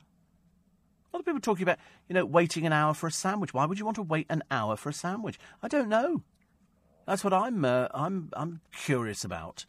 An hour for. us. I mean, how how slow are they? And the answer is they're very slow. You know, we've only got a small kitchen, so what we've done is we put loads of tables out there so we can make loads of money. But unfortunately, you could sit there forever and a day waiting.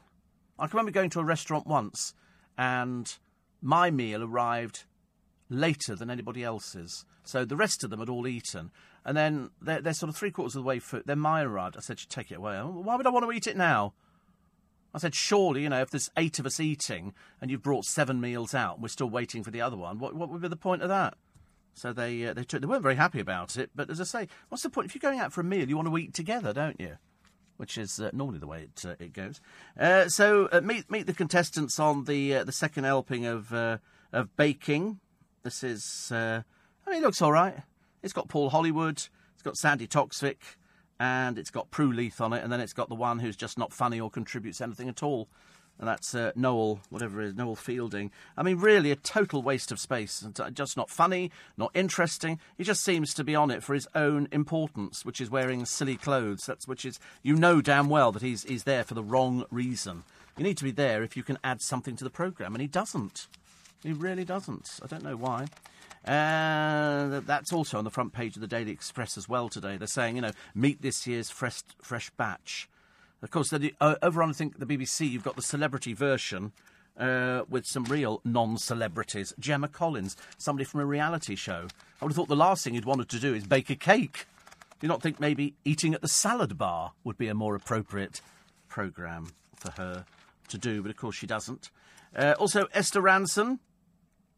Uh, she's thanking the readers because they managed to rake in, I think, about two hundred and twenty thousand pounds or something like that, which is uh, which is good.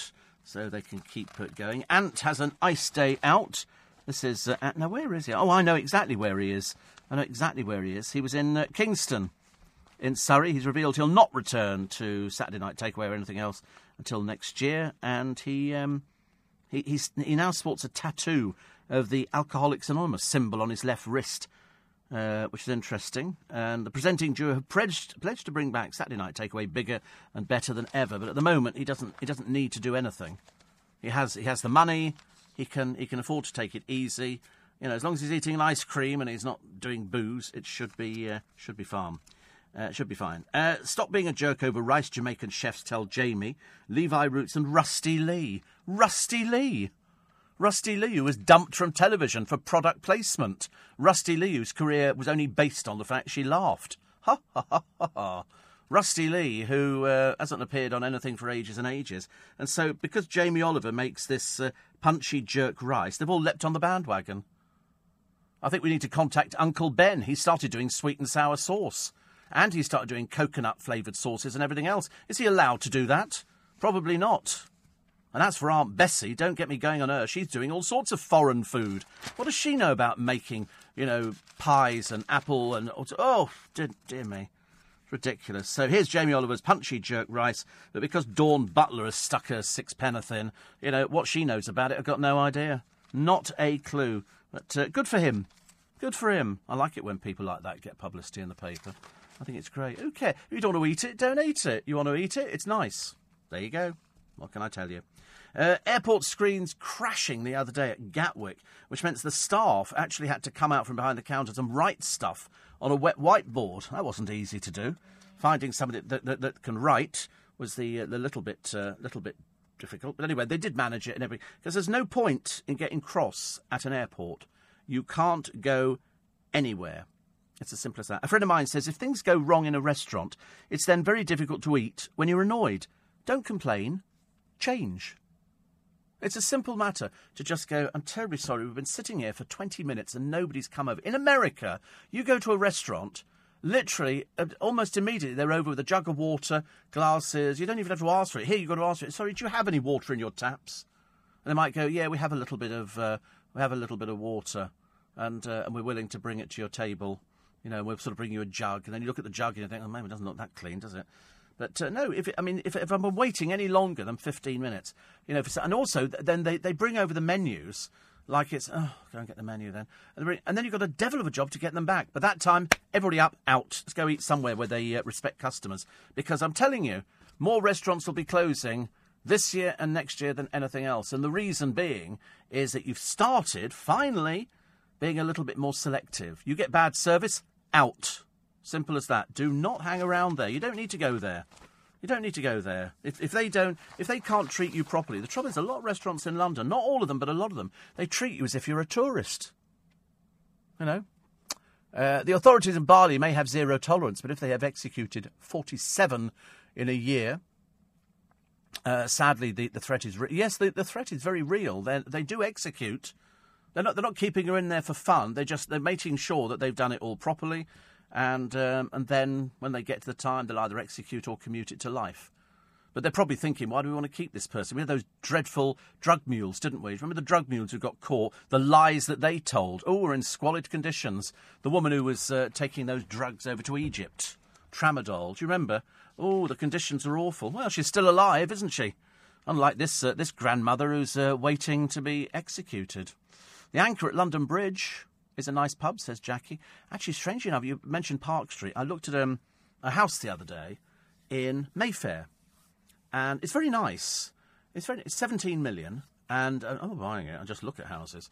I go on to websites of estate agent. I sort of play fantasy lottery, and I think, I know, I'll, I'll, I'll buy this house. And so I go down there thinking, look at the house and then look at the price later. So you're picking it because you like the house. And this one looked particularly nice, but it's you can tell it's been interior design, but it still looked quite nice. And it's got a swimming pool, which means they've taken out the garage. And there's one thing you need in London, it's a garage. And in fact, if one thing you need in London is a double garage, that would be the, that would be the best thing to have a double garage, which is secure. I quite fancy that idea. CCTV. Ca- I'm obsessed with CCTV cameras at the moment. You know, we've got CCTV all over the place, and we've got 16 cameras, and uh, it's nice, and it records. So we used to have trouble with children climbing onto the roof until I pointed out that there were cameras which were capturing them left, right, and centre. Not a peep from them since. Not a peep, which is good news. Excuse me. Mm. Cup of tea in the morning kind of sets you up for the day, doesn't it? Well, it does really because it's because it's Tuesday and because the, it's going so fast, and you've really got to work out. You've really got to uh, work out what you're going to do for this weekend because it's bank holiday weekend. Now you might want to go. You might want to go to the Notting Hill Carnival. You might want to go. There'll be fun fairs all over the place. Well, I'm hoping there'll be fun fairs all over the place. Uh, or you might want to take a stroll through London, walk through the South Bank. You'll find somewhere to eat. You could sit outside if the weather's going to be nice. It should be absolutely lovely. But do something. Please do something. Uh, I noticed that Eddie Mair tweeted a picture from uh, LBC the other day. Did you see that? He, he tweeted a. Was it in the rooftop terrace? And he never fell off, did he? Like the woman on the back of the cruise ship. He managed to make it up there. And that's a bigger drop from there than she was in. But um, somebody says odd that the aquatic woman rescued by a Croatian ship after 10 hours was pictured in the Mail yesterday gave her name as Kay. Her reticence to be identified after surviving such a fall. Yes, but it wasn't a fall, though, was it? It wasn't a fall. It was a it was a jump because these ships have got CCTV all over them. They can't afford to lose people over the side. They, you know, they, they don't go out there to lose people at all. But uh, you're right. Very, very odd. Uh, the inmates are absolutely in control. Former prison officer at HMP Birmingham gives a shocking insight into what really goes on inside the troubled jail. Well, everything. Everything. Alex uh, from Blackpool travelling to work in Cyprus for the next week. Only just returning from the Falkland Islands on Saturday. Let's trade jobs for a week. I need to spend some time with the family and friends. And uh, you can enjoy your day to the whole LBC team. They'll be thrilled. They'll be pretty... Why don't people like salad cream anymore? I like salad cream. I do salad cream. I like it. I like I like dipping. You know when you dip things in the salad cream like that. I like that. Says I can't believe a four-hour wait. Nobody would wait that long. Not one. That's half a day. Yeah, I agree with you. I wouldn't wait. I wouldn't even wait to, if, if if there was a queue for something. You know, it was a restaurant, and they go, "Oh, there's a." You know, sometimes I just walk in. In fact, most of the time I just walk in anyway, and uh, and they go, uh, "Have you booked?" And you think, there's a three quarter empty restaurant, and the, the person asks the dumbest question Have you booked? No, because I would have said, I've booked a table. So uh, that's why I tend to go to the same place all the time, because at least they, they put up with my foibles. That's why I call it my foibles. You're listening to a podcast from LBC. Morning, everybody. Why don't people say tomato sauce anymore, says Shane. I don't know. And somebody says chips and salad cream. Yes, chips and salad. Well, actually, chips and mayonnaise go down very well. And uh, Steve, Rusty Lee is still a very busy lady. We saw her doing a cooking demo at the camping and caravanning show. The crowd of 12 loved her. And her laugh. Yes. I've got a brilliant salad recipe, says Joe. Lettuce, cucumber, tomatoes, rocket, carrots, and beetroot. Then toss it into the bin and order a pizza. My idea of fun, actually. Do you know, I nearly had a pizza the other day. I haven't had a pizza for ages. Because somebody said to me, you don't want to eat pizza, it's really fattening. And so if people say that to me, I always go, all right, I, w- I won't have a pizza. doesn't ever work. Doesn't ever work. But I haven't had one for a long, long time. So I'm a good boy. Uh, cruise fall survivor branded a stupid woman, according to the, uh, the Telegraph today. And um, the mother of the cruise line's president has claimed that Kay Longstaff was accused of causing massive disruption. Well, she was drunk, wasn't she? I mean, you, you don't. I don't think you throw yourself off seven floors without realising that there must be some danger involved, unless, of course, you're drunk. And that's how probably she survived in the sea, but we've got no idea. Celia Walden is on Jamie Oliver's side. Good. I think we should all be on Jamie Oliver's side. Otherwise, it's ridiculous. Which means that none of you could go out and, and sort of do, you know, a recipe for sweet and sour because that's Chinese, or a recipe for sort of coconut chicken because that might be Jamaican or it might be something else. You know, and, and you think to yourself, no, you can cook anything you like. They seem to think he's doing it to make money. He's a businessman. He's also a chef. He's been cooking for donkey's years. He's more successful than any of these old has-beens who've been sort of, you know, claiming, oh, this is, he shouldn't be allowed to do this, shouldn't be allowed to do that. He can do what he wants. Keep your nose out. Just worry about your own things. Don't worry about other people. Don't. I mean, if you want to worry about it, check with the MP on what sort of outfit she's wearing today. Get my drift? Uh, 100 units in a week. Adrian Chiles confesses all. Apparently, if he didn't stop drinking, he was going to die. Well, that's the wake up call, isn't it? That is the wake up call. What can you do about it? The answer is nothing. And apparently, he was drinking. Apparently, more than once he went on air with a hangover. Well, I don't think that's such a rarity in this day and age, isn't it? I don't know how long alcohol stays in the system 24 hours, something like that. A wealthy Quaker trust is funding a charity with close ties to the suspected leaders of a dissident terrorist, terrorist group responsible for multiple recent gun and bomb attacks. The charity CRSI, which is Conflict Resolution Services Ireland, whose Belfast offices have twice been raided by counter-terrorism police, has been given more than 385,000 by the Joseph Rowntree Charitable Trust. Oh, not so good, is it? not so good. I wonder. I mean, one of these these people who are involved with this organisation are very suspect, very very suspect. Uh, also, the creators of a new romantic comedy, Crazy Rich Asians, were so determined to get their mould breaking film into cinemas that they turned down a guaranteed fortune up front from Netflix to work with a Hollywood studio instead. I hate these programs. We have them on the television here, which is sort of young, rich, and dumb, I think, or whatever. These people are stupid. Really, I mean, God, I didn't realise there people so stupid. And um, there was a Glasgow woman who left her door unlocked, went downstairs to discover a bloke sleeping on her settee. At, um, she said that he, he was indignant at being woken up, but then apologised when he realised his parents had moved out of the house some two years previously. That's a bit worrying, isn't it? That is a little bit worrying. Uh, the mayors urged to ditch limousines and take the bus. They keep putting out three three councils who, who picked up on the Bentley Continental. It was a nice car. And perhaps it might work out cheaper in the long run than having sort of some old limo. Do we really need limos? I don't know what we've got round our way for the mayor. I can't remember what the um, what the actual car is, the official car. I'm sure it'll be, you know, it'll be something exciting. Uh, there's a, a gangster, a balaclava-clad member of a knife-wielding gang, was abandoned when he was hit by a car as they chased someone. Oh, that's good. Uh, he was he was left for dead, so they ran him over. well, there you go. God moves in a mysterious way. This is after uh, in Birmingham. His his friends. He was left half naked in the street after his friends tried and failed to lift him into a waiting getaway car. Oh, there you go. Let's wait and see him being dragged into court.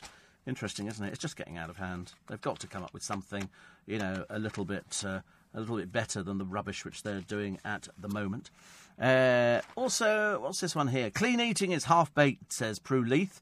It's only because they're launching a thing, and you've got that. Uh, you've got a picture of Sandi Toksvig, who we adore. Prue Leith is great. I even like Paul Hollywood. It's just the unfunny one who's the uh, who's the fly in the ointment. Hate the taste of broccoli. That's what they said. Uh, Lenny Henry, people were saying, is he all right? Because he seems to have lost a horrendous amount of weight. And he said, yeah, I've been eating broccoli. I mean, I don't know whether he eats anything on top of. I see. I love broccoli.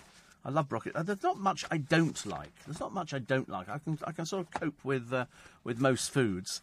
Uh, the NHS staff kept a cat in the hospital, uh, and this is to let him prowl around. They bought him a basket and everything else. I don't. I mean, infection control experts say staff's behaviour was beyond belief. They found him sleeping in a linen cupboard during a routine search. Unbelievable, isn't it? I mean, first of all, I thought it was uh, one of those cats where you know they'll they'll take it onto the um, onto the the ward, and they've got a picture here of the cat with some trolleys about to pounce on a rat. That's, I think, what it's been brought into. Uh, NHS workers let Monty wander around among patients in A&E. They bought him a scratch pad. They were rumbled after the manager found Burmese Monty asleep in a linen cupboard. This is at Surrey's Epsom Hospital. They spotted paw prints on fresh bed sheets. Oh dear, shan't we go into that hospital? The union rep's letter to staff says the trust board have gone nuts that a cat should be in the hospital. They're looking for the culprit. If you are seen in an NHS hospital sitting stroking a cat when you should be at work, it's a hard argument to win. I mean, who on earth would take a cat? I mean, who would? Oh, dear. I'm sure they'll find out because the Sun are offering all sorts of incentives. So they've seen Monty strolling around, and uh, somebody's head's going to roll, as you can well imagine. Uh, let's have a look. Have a look here. Have a look here. This is uh, household incomes. They say they're not rising quick enough, and the rescued Brit Kay Longstaff jumped from a cruise ship after a boozy row with her partner. And actually, when you look at where she is, she's I know she was on seventh, but doesn't look that far up. And uh, the Italian police have sealed it. She said the other day she was sorry. Well, I hope she's going to be paying for it. Somebody should be uh, suing her you know, because the Bosnian Navy, you don't want to come out and start rescuing idiots like that. Thank you very much indeed. Plus, plus, plus, uh, Adrian Chiles. In all the papers today, I downed four Guinnesses, four beers, five wines, one fizz in one day. They say he's dependent on booze. So, in other words, what you see is, is obviously not what we're supposed to see. Uh, anger at the bus lanes. I lose track of bus lanes, don't you? Sometimes, am I in the bus lane? Am I out of the bus lane? Somebody sort of waved at me the other day, which was quite sweet, so I waved back. And he said, You're in the bus lane. I said, Yeah. He said, There are cameras on it. I said, It's Monday to Friday. Today's Saturday. I said, Do you speak English? Some really stupid people. But uh, do you know that uh, bus lanes and one road have earned the council £10 million in a year? £10 million in a year. Nearly 350,000 have been caught there since September last year. That's a thousand a day. Where is this? This is on a stretch of the Oxford Road in Manchester. It's only a a small step, 450 metre stretch, and more than 80% were caught on that. Wow! The council insisted the route was fully compliant with the relevant legislation, but said it had applied for more signs. It's supposed to tell you it's a bus lane, because I don't know. I don't know what's a bus lane, unless it's specifically marked out this is a bus lane. And bus drivers hoot you or do whatever they do. At the moment, you know, it's uh, it's all it's all okay, but you never know. Ally Ross is doing his uh, TV page. Always worth reading Ally Ross because he talks about, you know, if we learnt nothing from this series of Celebrity Big Brother, it has to be, uh, you know, the least answered old age question: What would Philip Schofield's death mask look like? Step forward, housemate number five, Rodrigo Alves, the so-called human Ken doll, who says he's skin and bones like everybody else, apart from the four ribs he's had removed and ten nose jobs, which means he communicates in a strange series of goose honks and pigeon English. Hmm, very nervous. Hmm, shaky. Hmm, very excited. He's also very lucky to be in the house, considering he dropped the N word on day one and uh, he started coming on to male members, whereas we were told only a short while ago he's supposedly, laughingly, supposed to be heterosexual. Dear God, who he's going to be going out with, we have no idea. More from uh, Ally Ross's column in a moment. Uh, heading towards the news at six. Rear of the year. What a, what a great accolade. What do you got? I've got Bum of the Year, Michelle Keegan, and somebody I've never heard of. The sizzling sea, uh, heat wave, which has boosted pubs' takings, but not by enough. Ferne McCann, yet another dreary holiday. Uh, the strawberry cure for painful illnesses. The Royal Mint is halving the number of coins that it makes. There's prostate hope for millions of over 50s and measles warnings for families, you have been told. The Cathedral showing X rated films, and Aldi have banished the black plastic that we can't recycle. That and more, and your texts and emails after the news, which is next here on LBC. You're listening to a podcast from LBC. Morning, everybody. Four minutes past six. It's nice to have your company. Welcome to Tuesday morning. It's early breakfast with Steve Allen till seven. So the cruise uh, fall survivor, uh, the captain said we've got a jumper. They've caught her on CCTV. So uh, she'd had a few drinks, apparently. It was a bit of a row with the person she was with, so maybe not being as truthful as she could have been. The para Olympian Laura Steadman joined Strictly and Lee Ryan. That'll be nice. He wasn't doing anything for the next few, uh, few ages. And uh, the Pope has attacked the child abuse and cover ups. Well, the cover ups, um, uh, Your Holiness, have been done with inside your church. If you don't have any control over it, then the problem lies with the Catholic Church. Big, big problem. You know, what do they say? A thousand children who've been abused in uh, one part of America. And he just goes, you know, it, it, it can't go on. Well, you've been saying that for donkey's years. People have known about it. It's just it's been covered up all the time, which isn't so good, is it? It's not, not a very nice thing at all. Uh, 84850 steve at lbc.co.uk. Uh, what else we have? We had the schoolboy beating the host of darts players to win the championship. Must be a misspent. Should he be outside playing with his bicycle and, you know, banging balls around or something like that? Uh, also, the uh, families crushed by the cost of living. Apparently, it's rising at such a rate. And the huge police guard on Harry and Meghan as they take a trip with the Clooneys. Obviously, not decided to go back to work just yet. Maybe just a few more little holidays with some some uh, some Hollywood, whatever they are.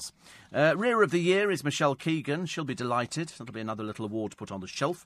And uh, Jack and Dani, the winners of Love Island, although frankly I think they'll they'll disappear long before Christmas. They've uh, they've rented a little flat together. See how long that lasts. I don't think either of them have ever really lived away from home properly. Uh, the TV bosses blasted. Uh, for those people who want to watch games, you have to pay for things nowadays, and they're really taking full advantages. And most people want to ditch nine to five. When they say the job is nine to five, people go, oh, "I don't want to do nine to five. I'd rather leave earlier." And they go, "Well, you can't." And they go, "Oh, I don't want to do nine to five. I mean, who does nine to five nowadays? Not many people. Who gets a lunch? Who gets lunch break? Most people don't go lunch break, do they? They go, you have a sandwich at your desk or something like that. That's how it works nowadays. Anyway, just going back to Ally Ross and uh, Paul Rodrigo Alves, and uh, he says um, um, uh, he he because he's he's now I think three times dropped the N word. Totally unforgivable. He's either a complete idiot uh, or Channel Five are just prepared to keep him on there because he's publicity.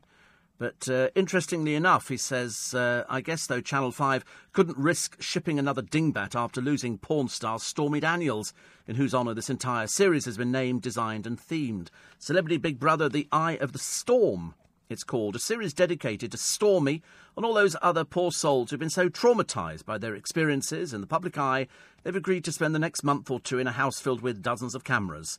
Among the bit part players, Corrie star Ryan Thomas, ex bankrupt Footballer Jermaine Pennant, Lake Placid three star, Roxanne Pallett, uh, psychic Sally Morgan, and kidnapped victim Chloe Ayling, who, if Channel 5 really had their wits about them, would have all arrived in the boot of their limo. Uh, others, truth be told, are a bit more obscure and victims of nothing but their own stupidity. Towie's Dan Osborne, uh, craving for attention, somebody called Natalie Nunn, Gabby Allen off Love Island, and married at first sight Burke Ben Jardine, who really should drop the Keith Lemon act and grow up now. He's grey and balding. But as I say, I mean, at least Stormy Daniels had the decency to quit the show two hours before it started. There are, of course, four housemates kicking around. Kirstie Alley. Uh, personal favourite, though, is the rogue trader Nick Leeson, one of the very few housemates who's ever done a proper job, and therefore one of the very few alive to the possibility that the rest of them might be Rossers. It's certainly the pretty swift conclusion about the womble in a kilt Hardeep Singh Kohli, who's got no off button, according to Nick, and no on either, since he was bumped from the one show for inappropriate behaviour. He's annoyed pretty much everybody within the first 24 hours, including Rodrigo, who's been forced to wear a Brazilian carnival outfit just in case the old wallflower vanishes into the background. What unites them all, however, is that touching desire for the public to see the real me. You know, the kind, gentle, giving soul behind the sockless idiot who'll be stripping and striking kung fu poses for the paparazzi any second. It used to be a brilliant, imaginative, and unmissable show. Now it's just a bunch of dreary people who need medical attention. It's as simple as that. It's, you know, they are just sad, sad people. Oh, my life's so traumatised, so I'm going to now put myself, because I want to show the public the real me. The public don't like you. That's why you're all in there. It's as simple as that. Uh, also, uh, great sporting insights. Jeff Stelling, Joshua and Jacob Murphy are twins, and both are 23 years old. Amazing, isn't it? Amazing. Where do they get them from? Who knows? And uh, I like Bradley Walsh. On a bottle of fragrance, the letters EDC, EDC stand for what? Uh, eau de what? And the, the woman, Amanda, went, parfum? No, EDC, dear. EDC. Tipping points, Ben Shepherd. Which word precedes statesman in a British political magazine founded in 1913? Joe, is it bus? They really are that thick. And, uh, and impossible celebrities. Rick Edwards. Which poet was born in the US state of Missouri? Vicky Pattison. T.J. Hooker. And Ben Shepherd. Which smoked fish lends its name to the brightly coloured, very wide tie? Joe. Salmon. They really are that thick.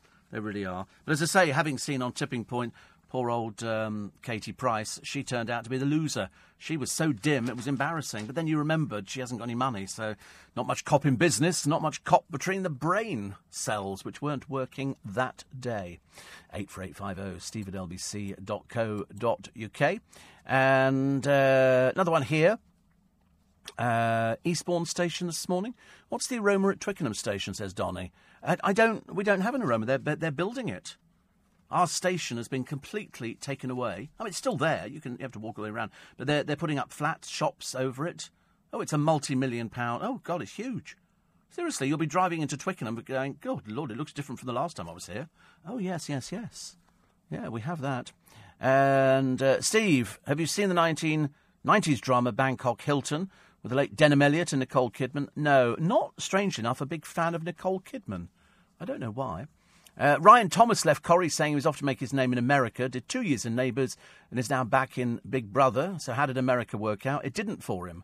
It didn't, but he he did. He was in Neighbours, wasn't he? Because he came in to talk to me, and they were filming, and we were sort of discussing how the filming process in Australia is completely different, completely different to anything you do over here. Apart from that, they all change in the same room. There's no separate dressing rooms for people in Australia. They're not messing around in that department. They're all in one big, like, like a school hall kind of thing. Uh, a tycoon. This was an odd one. This was an odd one. This is a tycoon killed with his family in a seaplane crash. Has left 41 million to Oxfam. £41 million.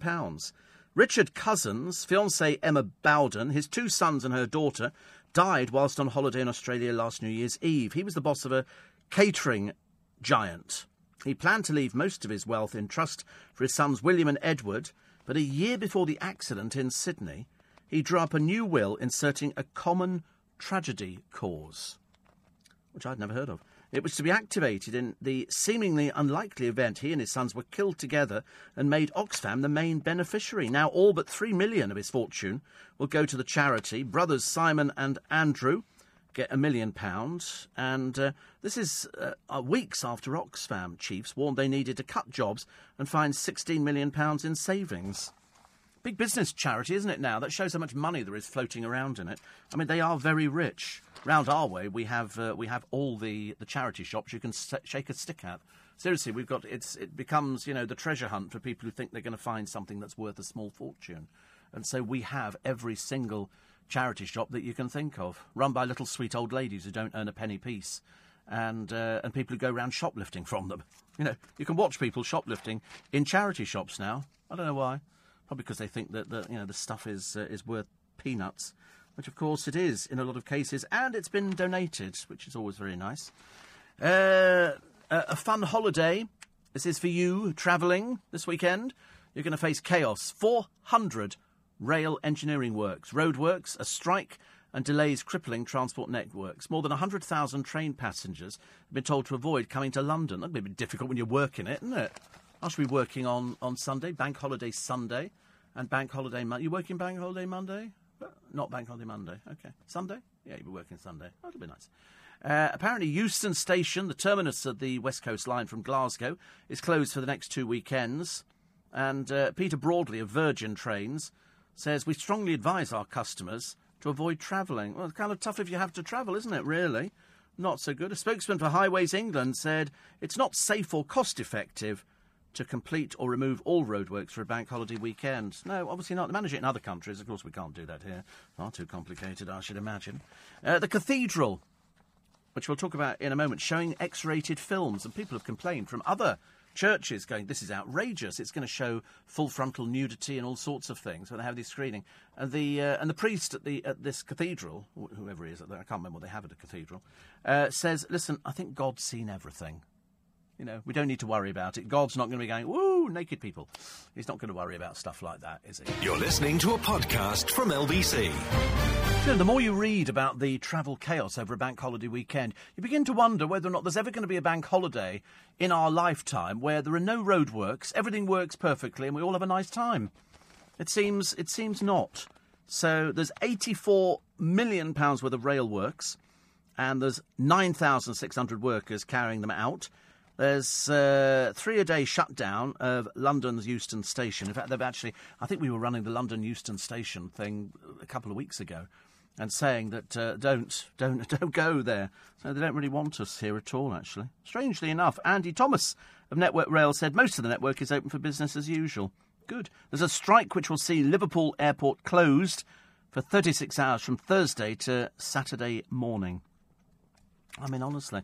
I went into Marks the other day. All their computers were down, so the tills were only taking cash. And then, because we used to have a restaurant in, in Twickenham, and uh, they, they were, let's call them dodgy, shall we? Dodgy. Because on rugby days, when the place was swarming, this, this restaurant uh, used to say that their, um, what do they call them, their uh, credit card machine wasn't working.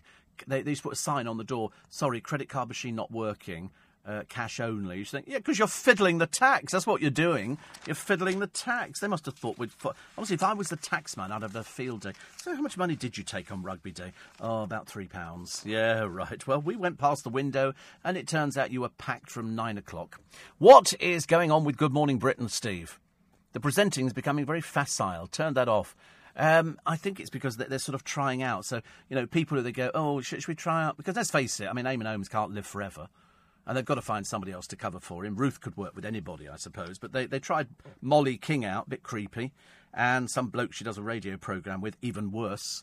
You know, there's an art to doing it. Rylan wasn't really good. Him, him and his uh, husband, boyfriend at the time, I think, uh, useless. Just doesn't work. There's an art to doing it. I think nowadays they go, oh, you can be a presenter. So they sort of shove them into this, this job And they go, oh, I'm, I'm a presenter now.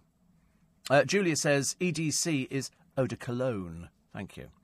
Uh, Steve, thieves breaking front or back doors to rob houses when people are inside the house happened in my area in northwest London. It happens all the time. Don't don't assume that uh, you know people rob houses when it's dark.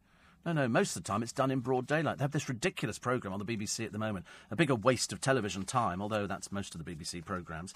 And this is called what do they call it? They're, they're, they're, sort of basically trapping criminals with little tracker devices left. So they'll have things sitting on a table and watch somebody stealing it. They had a blow, but they haven't yet, you know, involved the police or done anything. They basically said, "Can you believe that? If we leave a laptop on the front seat of a car, somebody's going to break the window and steal it." And I'm thinking, "Well, you stupid."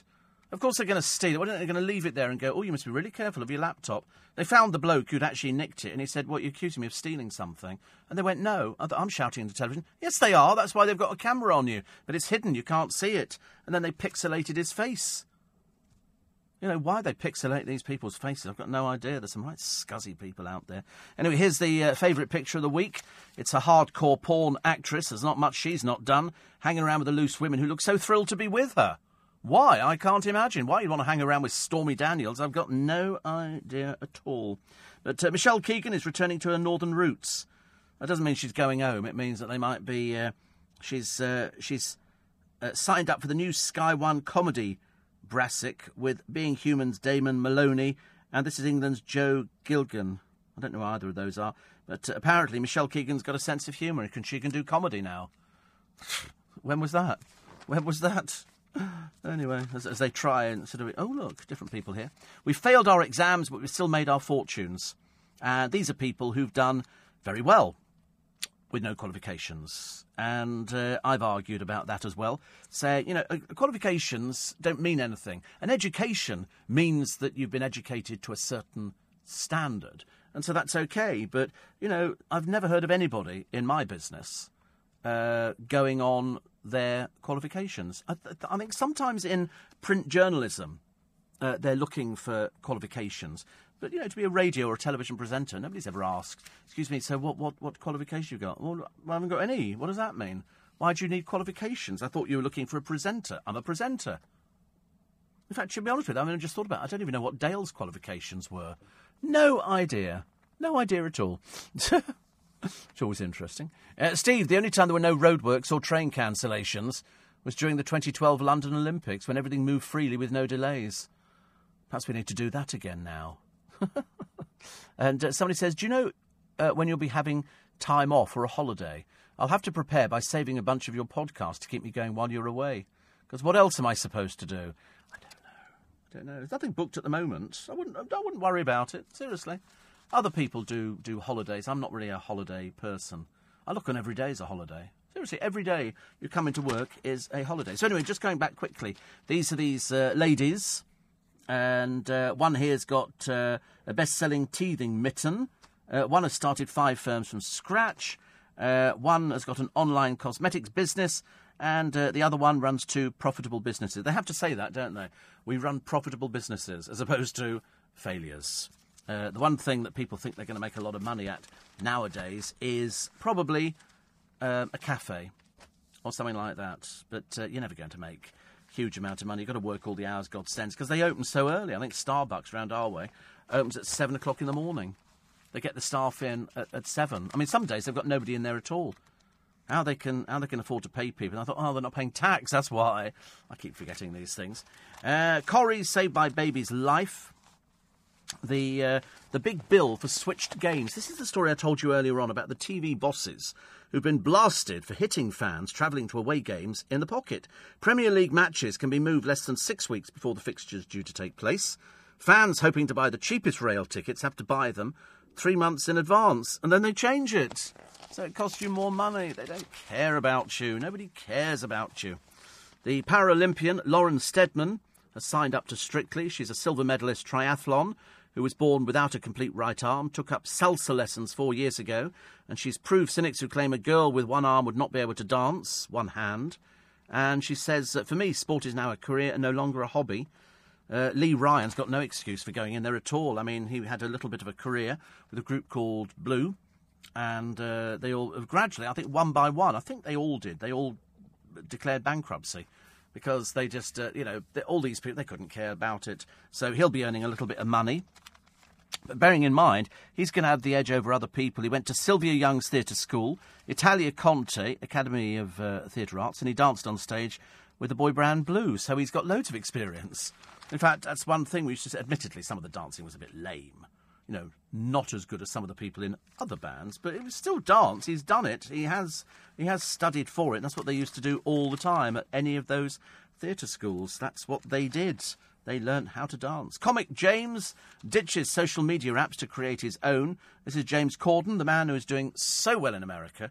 It's uh, it's almost a, a great tale. Him and his wife are very happy. Um, plus, uh, his his chat show doesn't pull in a huge amount, but in sponsorship deals, it can make a fortune. His average audience about two million because there's so much competition for chat shows in America. They're all competing. But when you look at, at say Ellen DeGeneres and what she gives away on the program, you know, okay, today you've all got 55 inch televisions, and they will go, yeah. And then they get a family on who haven't got much money, and they go, well, from Walmart or whoever it happens to be, they've given you $25,000. And you think, wow. I mean, over here, you know, and here's a kettle from Argos. Not quite the same, is it? It's even worse when you go abroad. I told you years ago that they did the, I think it was the Nigerian version of Sale of the Century.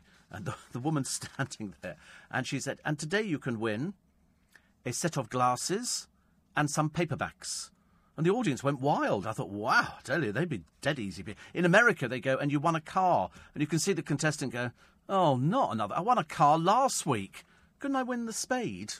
You know, so it goes on. But I, I do like a good quiz show, and I like a chat show, and I like a chat show that's generous. And Ellen DeGeneres' chat show is very generous. Christmas time, they have the 12 days of Christmas. They give away tons of stuff because the manufacturers want to be mentioned by her because she's popular. And the same for James Corden. Same for James Corden. He's running a very, very successful show. He's getting the big name stars on there, and that's what they that's what they like. The Americans tune in for stuff like that. It wouldn't make any difference if I had big name stars on this show in the morning.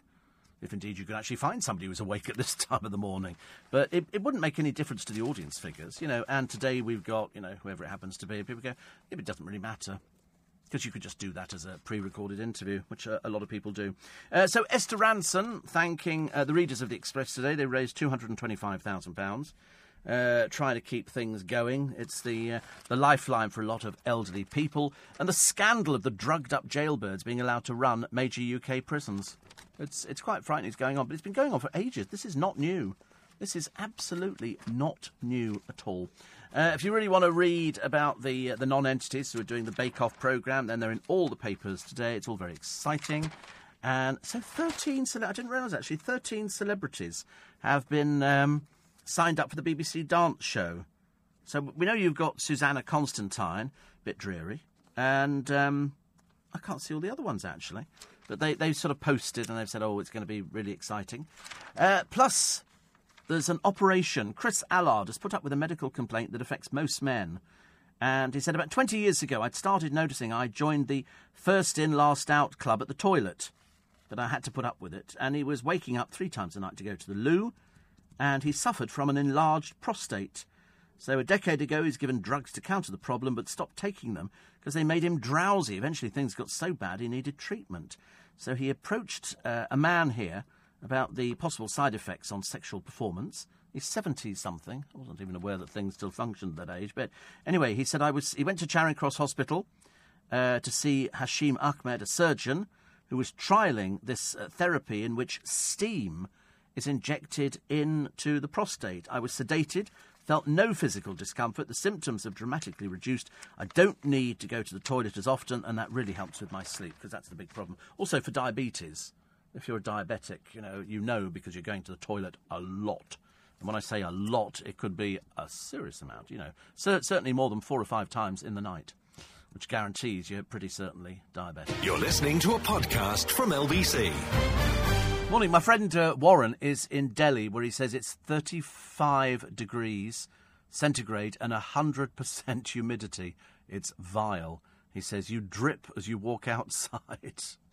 35 degrees, double it and add 37. oh, it's 100 degrees. No, not for me. He says, but don't forget, those 9,000 people working on the roads on the bank holiday Monday are going to be on three times the pay. So if your council tax goes up, that's the reason why.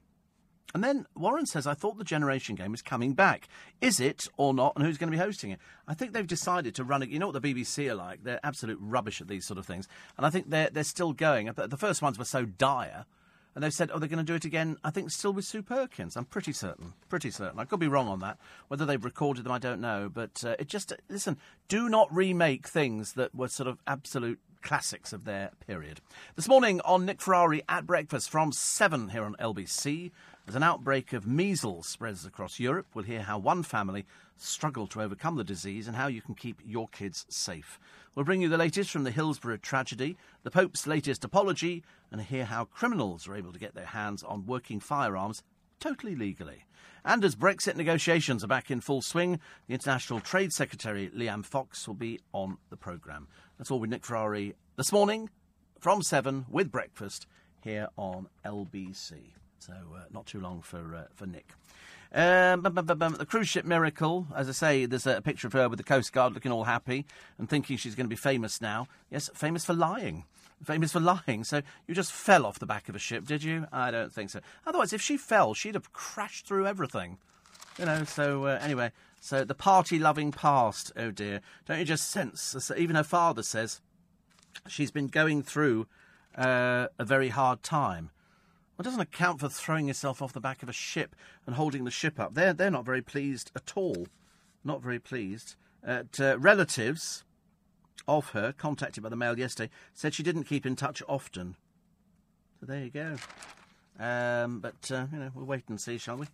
Um, let's make Britain an export superpower after Brexit, says Fox. And prisoners in stolen riot gear taking selfies at the heart of the, the chaos. Unbelievable, isn't it? An officer spattered in paint emerging from the riot torn jail. This is Birmingham. The inmates who bragged every day was like a party. It was, you know, do what you want to do. And that's about as good as they uh, as good as they actually got. Wait a minute. There I am. Sorry, I've lost it actually. Uh, Steve, uh, if your ratings don't move regardless of who you interview, can you interview me? I'm interesting in a sort of way. No, you're definitely not. I know that. And uh, do you know why it is now practice to only watch programmes that are 40 minutes instead of an hour or one and a half hours. Some programs make no sense. I, I, I thought that they were shorter, but only because they get more ad breaks in. That's how it works on, on television. The more ad breaks that you can get in because they relax the law, the better it is. And so, consequently, that's what people are looking for. They're looking for loads of positions for ad breaks, loads of sponsorship, uh, more money. That, that's what it all, all comes down to. It comes down to you know, how many ad breaks you can get in and how many minutes worth of ads without it sounding ridiculous because the Americans are the experts, absolutely the experts at that. In other words, they'll go, and now it's rugby football or whatever it happens to be, and then they go da da da da da da da da, and then they go straight to an ad break. Then they come back, and then the bloke will introduce the game, and then they go to another ad break. Oh, it's full of ad breaks. They love it. Do you remember years ago? It's a 60s icon. It's uh, a bubble car. Now, many of you might have had bubble cars. Uh, there is uh, a Heinkel. Uh, we had, I think my dad's was called a Messerschmitt. And it was like a little bubble car, like a car, but the whole front of the car you lifted open, and the steering wheel was on it, and then you sat in, and then you pulled it shut behind you. I mean, they, it was, it looked like sort of a smaller smart car, that's about the best description. It, it, didn't really look like a proper car, and it sounded like it had a lawnmower engine on it. Well, they're they're coming back now. I mean, I've actually found a BMW Isetta, 1959, currently on sale for thirteen thousand, uh, whilst a 1957 Heinkel will set you back twenty five thousand. Good lord!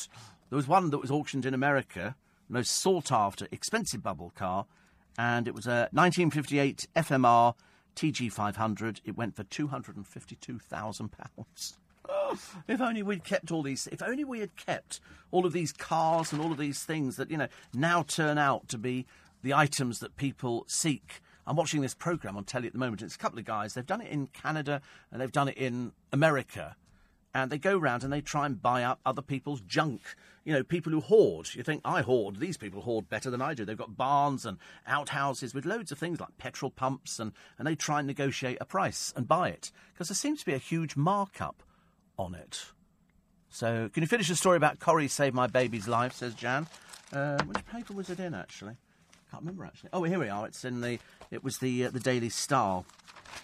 I don't think... I don't know if it's a spoiler alert. No, it's not actually. It's a mum who's told how Corrie's sepsis storyline helped save her baby's life.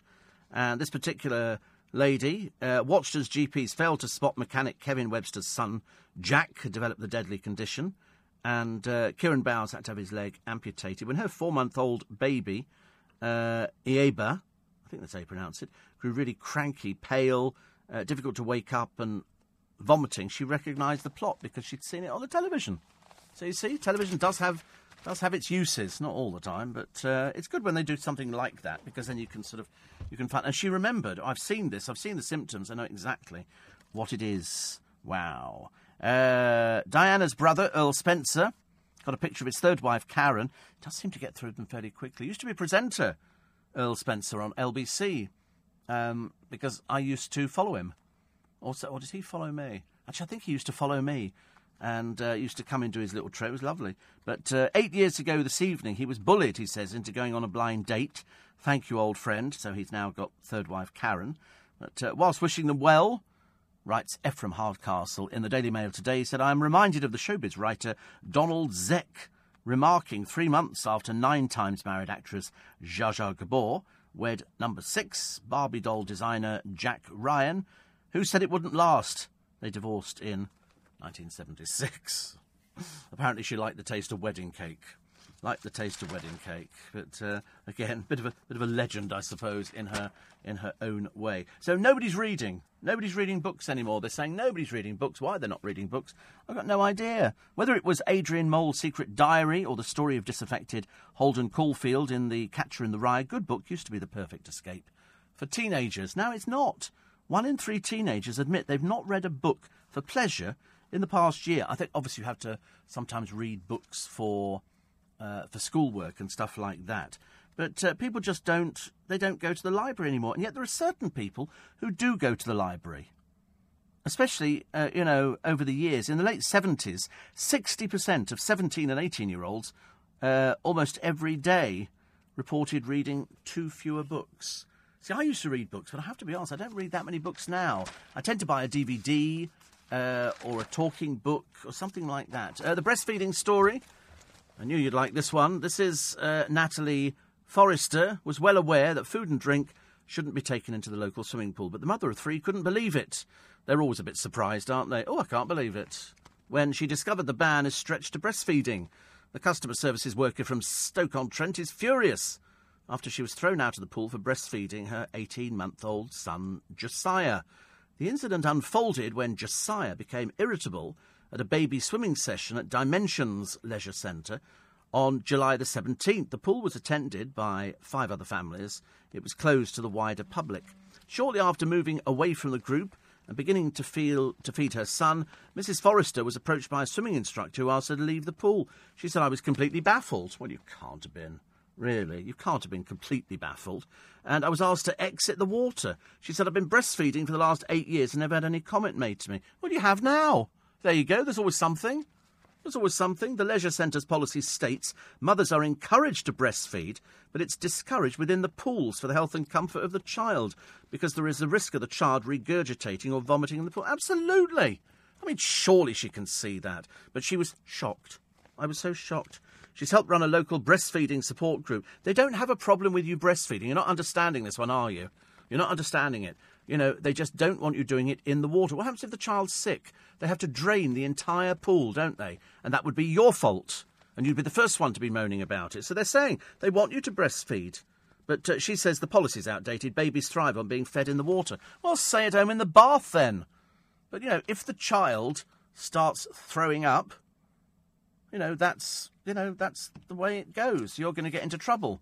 We had that on the cruise. I told you we had a woman whose baby fouled the water because she didn't put on a proper nappy, a swimming nappy. And here's somebody breastfeeding. They're not, they don't have a problem with you breastfeeding, Natalie. You know, don't do don't do sort of Queenie fit. They have a problem with you breastfeeding in the pool. You know, simple as that. It's not complicated. Even I can understand that one. I still, uh, I still think. Oh, good. I've got um, Alexandra Burke coming in uh, tomorrow. Quite nice. I was wondering actually if she was coming in this week. Do hope so, which is good. Uh, Harvey Weinstein's Me Too accuser. You remember this one? This is uh, Asia Argento. I did, I did say earlier I wasn't sure how you pronounced it, but it turns out uh, she was the one who was the first one to accuse Harvey Weinstein of this sexual assault. She's uh, just paid off a young man who's, who she sexually assaulted years ago when she made a, a film. Uh, in November, she got a notice to sue from former child star Jimmy Bennett over an incident said to have taken place uh, when she was 17. The document claims Miss Argento lured the teen to her room and sent away his chaperone before plying him with alcohol and giving him love letters. So, uh, and then she had her, her wicked way. She just paid out £300,000. You're listening to a podcast from LBC. Morning, everybody. Did I hear you correctly, Steve, when you said the lady in the pool had been breastfeeding for eight years? Yes? Yes, eight years. She said so here. I've been breastfeeding for the last eight years and never had any comment made to me before. She's obviously got other children. You know, that's why she's been. You've not been feeding the same one. I don't think so, but uh, you're, you're, you're right on this one. You said, what was the woman thinking of? You wouldn't eat your lunch in the water. Why is she acting so hard done by? I don't know. Perhaps she's like one of life's miseries. I just don't know. I just don't know. But it's it's a case of they don't want they don't mind breastfeeding. They have no problem breastfeeding. They actively encourage breastfeeding. That's what's so stupid about these people. I thought humiliating and all the rest of it. Well, you should have read the rules. And the rules are don't breastfeed in the water. You want to do that? Go and sit at home in the bath. You know, you don't need to breastfeed in the water at all. You know, they're, they're quite right. If this child then does projectile vomiting or something like that, which is highly likely, highly likely, it might not have happened, but it might happen. There's a very good likelihood it could. Um, then they'd have to close the pool to everybody, and thus you'd cause misery to everybody. So, you know, apart from fury, how about a little bit of common sense? A friend of mine, Warren, says, I can give you a little bit of information about the lady who fell off the cruise ship. Uh, it's not been announced or mentioned, but thousands of people missed their connecting flights because the cruise ship was late back into dock. Also, people were left stranded for hours because they couldn't get their transport back from where the cruise ship docked. I know it because I know a few people that were on a ship. Uh, the ship was circulating for over six hours to try and find her. Now it's going to be, of course, late back. You're right, you miss things like that. We actually were late getting into uh, to Rome. Well, the, the coach that was taking us to Rome because they lost the key to the ship. Apparently, they have a key to start it, like like a car engine. But you're right. This selfish person, if she did throw herself off there, but they they say on the CCTV she was a jumper. So you know, I'm going to jump. I'm going to jump. You know, so she jumps.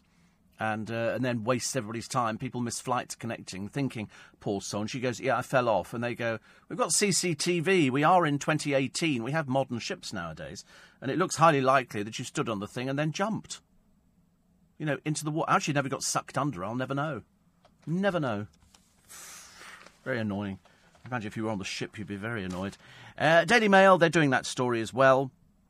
Also, the breakthrough five minute treatment which cures an embarrassing condition without surgery. This is prostate hope for millions of over 50s. And it's this, um, it's this procedure which was done in the Charing Cross Hospital. Whether it's private, I don't know. I don't know. Uh, the Daily Star, Freddie Carr eaten by hamster. Rodent munches mum's £25,000 Ford Cougar. Uh, this is a hungry hamster. They eat anything, hamsters. Seriously, our one at home, we should let him out, uh, her out. Sorry, let her out, and she'd sort of run around the kitchen, go behind the cupboards, go behind the washing machine, and we think, oh, bless, you know, perhaps she just likes being in dark corners. Eventually, you know, hamster comes out, goes back into the cage, blah, blah, blah, blah, blah. Week later, mum turns on the washing machine, there's a huge bang. She's gnawed through all the cables at the back. She's, she's because they just gnaw through cable. That's what rats and mice do and everything. My brother put some stuff in a in a garage that he's uh, that he's got, and he went in there and it was books and things like that. They've been shredded. Mice. They eat them to make their nests with, so he hasn't got the books anymore. Uh, also, uh, Corrie saved baby's life, which is a story I told you about earlier. Inside Jack and Dani's new pad. Known each other about five weeks, but they've moved in together, so it's doomed, isn't it? I mean, you can absolutely tell. She's going to go, I hate you, get out. You know, he's going to go. I never wanted to sleep with you in the first place. You're not that exciting. You're also thick as a brick. You could just, I can just, I can map it out for you. I can map it out. It'll be the miracle of all miracles if it goes any further. Daily Express Bake Off ready to roll. Meet this year's bunch of attention-seeking desperados. Oh, I'm making a cake. I do watch these programs, but to be honest with you, I couldn't care less. I'm not even into the uh, into the celeb versions. I'm really not. Uh, Booze's vice-like grip on my life. Adrian Chiles on the fact that he was drunk uh, because he was drinking so many pints a day and so many of this and that. Everybody's got some crutch, haven't they, going on? Have you noticed? If you, if you want to be a celebrity nowadays, for God's sake, find an illness in your dim and distant past, you know, or you or you, you survive the killer hornets or something like that. There's got to be something going on. The jail crisis and the mirror, uh, the uh, the Norwegian star, the drama. We have a jumper. I mean, it's funny because Ian Collins started it. I didn't know about the story until I came in, but the first thing I, I thought of was, I don't believe it. In fact, I said so on the programme. I do not believe she fell off the back of a ship, and it was the side anyway. And Ian Collins didn't believe it either. He didn't believe it. But uh, they were rowing before the captain announced she was missing. We've got a jumper. She's jumped off the side. She's wasted everybody's time. I hope she's presented with a bill. I hope she is from the Croatian Navy saving her and uh, everybody faffing around. I don't want to see her on This Morning or Loose Women or anything else. You just stick with the porno stars on the Loose Women programme. Dreadful. Uh, Adrian Chiles, I drank 100 units in a week. Yeah, shut up. Shut up, shut up, shut up, shut up. You're supposed to be an adult. Uh, also, um, the reuniting of people at a resort in North Korea. These are people who have been separated uh, during the Korean War. And uh, pictured is Lee Keum Seom, 92, greeting her son, Ri Sang Chol, 71, during a brief meeting. They were separated during the Korean War when Mr. Ri was aged four. Dozens of South Koreans crossed the border to see relatives. Can you imagine seeing people you've not seen for that amount of time? So for Lee Keum Seom, uh, greeting her son, she's 92. I mean, that's something she never thought possible. Never thought possible. Uh, the Sun today, clue break for Meghan. Yes, I mean, they're so hard working, Meghan and Harry.